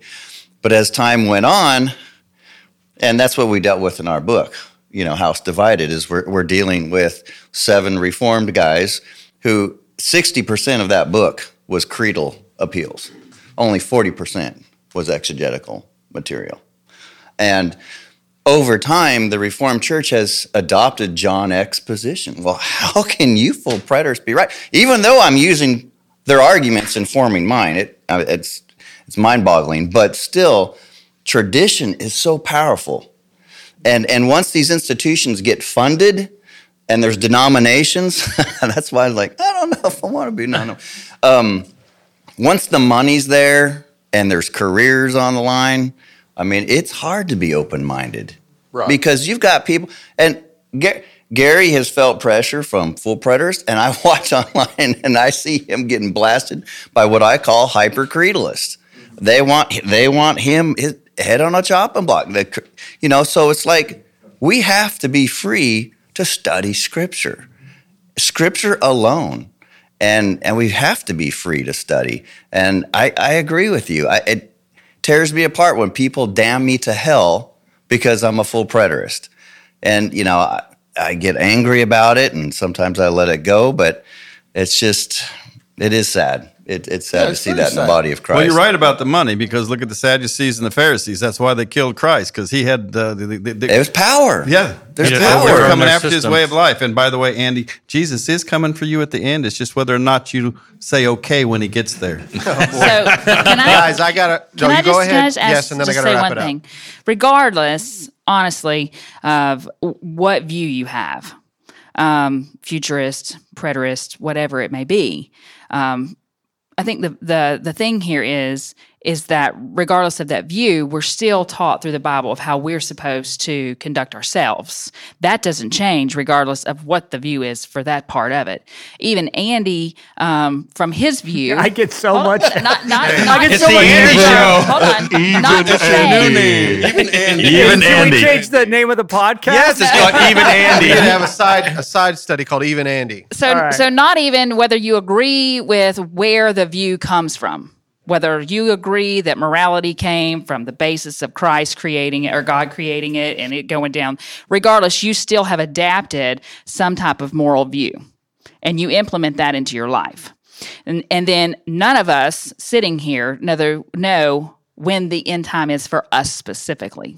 And I think that when people start attacking one another based on their views, as far as end time views, um, isolating people, I guess, is how you're feeling. As if, like, if you come into your group of friends and you're saying, you know, hey guys, I, I heard this, and then you're being attacked and you're being thrown out of a church, and you know that just takes the whole point of what he, what Christ put in was saying how we are supposed to conduct ourselves as Christians. It is it's not we're still supposed to live here. We're still supposed to love one another. We're still supposed to live our lives, however long that is, regardless of what your view is, the right way and treat one another correctly. And the fact that you're tearing each other down based on what your eschatological view is is incorrect. And that that your view of that shouldn't determine how you live your life. The way you're supposed to live your life, regardless of how many days you're here, is how you, we should we should live our lives and how we should treat one another. And we can be friends just because you believe something differently. How your end is going to be as opposed to mine doesn't change the fact that we both receive Christ and we're both children of God. I, I feel like everybody agrees over here. That's why when when he asked the question, should there be a church? Basically, everybody over there shook their head no. Like that's not the basis for an entire denomination. I think they all agreed, although they all believe that. But yeah, Yeah, but there is still. I mean, but also debate. There is time. There is time for it. There is time for it. The scripture teaches it. You know, we wouldn't be here if Last Days Madness hadn't been written. That's all Gary. I didn't finish the sentence. if Last Thanks, Days Gary. Madness hadn't been written, um, I may not have questioned the Left Behind series. You know, I whatever uh, that that was an eschatological view that was shaping the world. People were thinking it. Zionism was happening. Those books that were coming out, they were making us question it. But he didn't beat me over the head with it. With, with it, he didn't beat me over the head with it. He presented the case, and it, you know, made sense. Anyway, guys, thank you so much for being here, Pete, Bob, David, Gary, Jeffrey, Denise, D Nice, Michael, Andy, Rick, Cherry, Ralph. This was a big crowd, guys. It was. It was. It was awesome. Yeah, thank you guys for being here. And uh, we will talk to you guys next time on the Burros of Berea. Peace out. Hey, all you Burros of Berea listeners. I have been getting questioned on how you can help give support to the podcast, which is crazy, Andy. People actually want to give us money. Isn't that neat? I, I was going to say I don't understand it because I thought that might be funny, but but I do understand it and genuinely appreciate it. Yeah. Yeah. So here's what we want to do. Okay. First of all, we're going to tell you how you can help us if you want, but I also want to tell you exactly where the money's going. None of this money is going to be used actually to make any content. We're not going to do that. I'm going to continue to do that. We're just going to keep making content. But what we wanted to do was something weird. We want to put up billboards around the country. We want to have these donkey faces everywhere. Not our faces, but our donkey faces put up everywhere to try to get people to come to listen to the podcast. One of the things that I've been hearing from some of the positive stuff has to do with that we're lighthearted and we're reading the scriptures and we're just we get along, you know, and that's that's important. It's something that we all need to be able to do. We ought to be able to just read a book and talk about it and not Sure. feel like we're going to slaughter each other at the end of the day, right? So, here's all you have to do. If you'll go to www.patreon.com, that's P A T R E O N dot com forward slash the Burros of Berea. And it'll take you to our Patreon page. And you will see we've got like 10, 11, 12, you know, people that give monthly. And each one of those there are different levels. You can pay three dollars and you're a mini burro. You can be uh, a Brer warrior and that gives ten bucks or something like that, and it goes all the way up to like twenty bucks. But anybody that wants to give, if you would go to Patreon and do it there, all that money that's going to be accruing there, we're going to be using to put billboards around the country. And so as soon as the first billboard gets up, I'm going to send pictures and show you that they're up.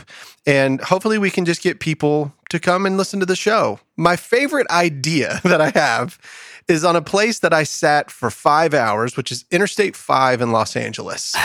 It was the worst. God, how much is a billboard there? Uh, I don't know. Because the traffic.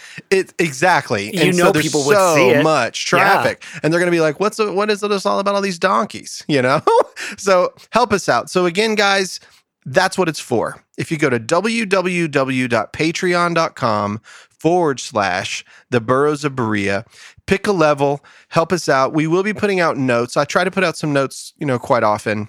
Uh, we've also, you can go to burrosofberea.com and you can sign up for our newsletter, and we'll keep you guys updated as we accrue. Once we get to that level, it's probably $5,000 for a week or maybe 20000 for a month in LA. I don't know, whatever it is, but I want to see that happen one day. So, guys, help That's us fun. out. Tell other people about us. Share anytime you can. Listen, give us feedback. Um, and we love you guys. It's been so much fun. We look forward to another year. Yeah, thank you. It is really fun. Yeah, very much so. Thanks, guys. We'll talk to you later.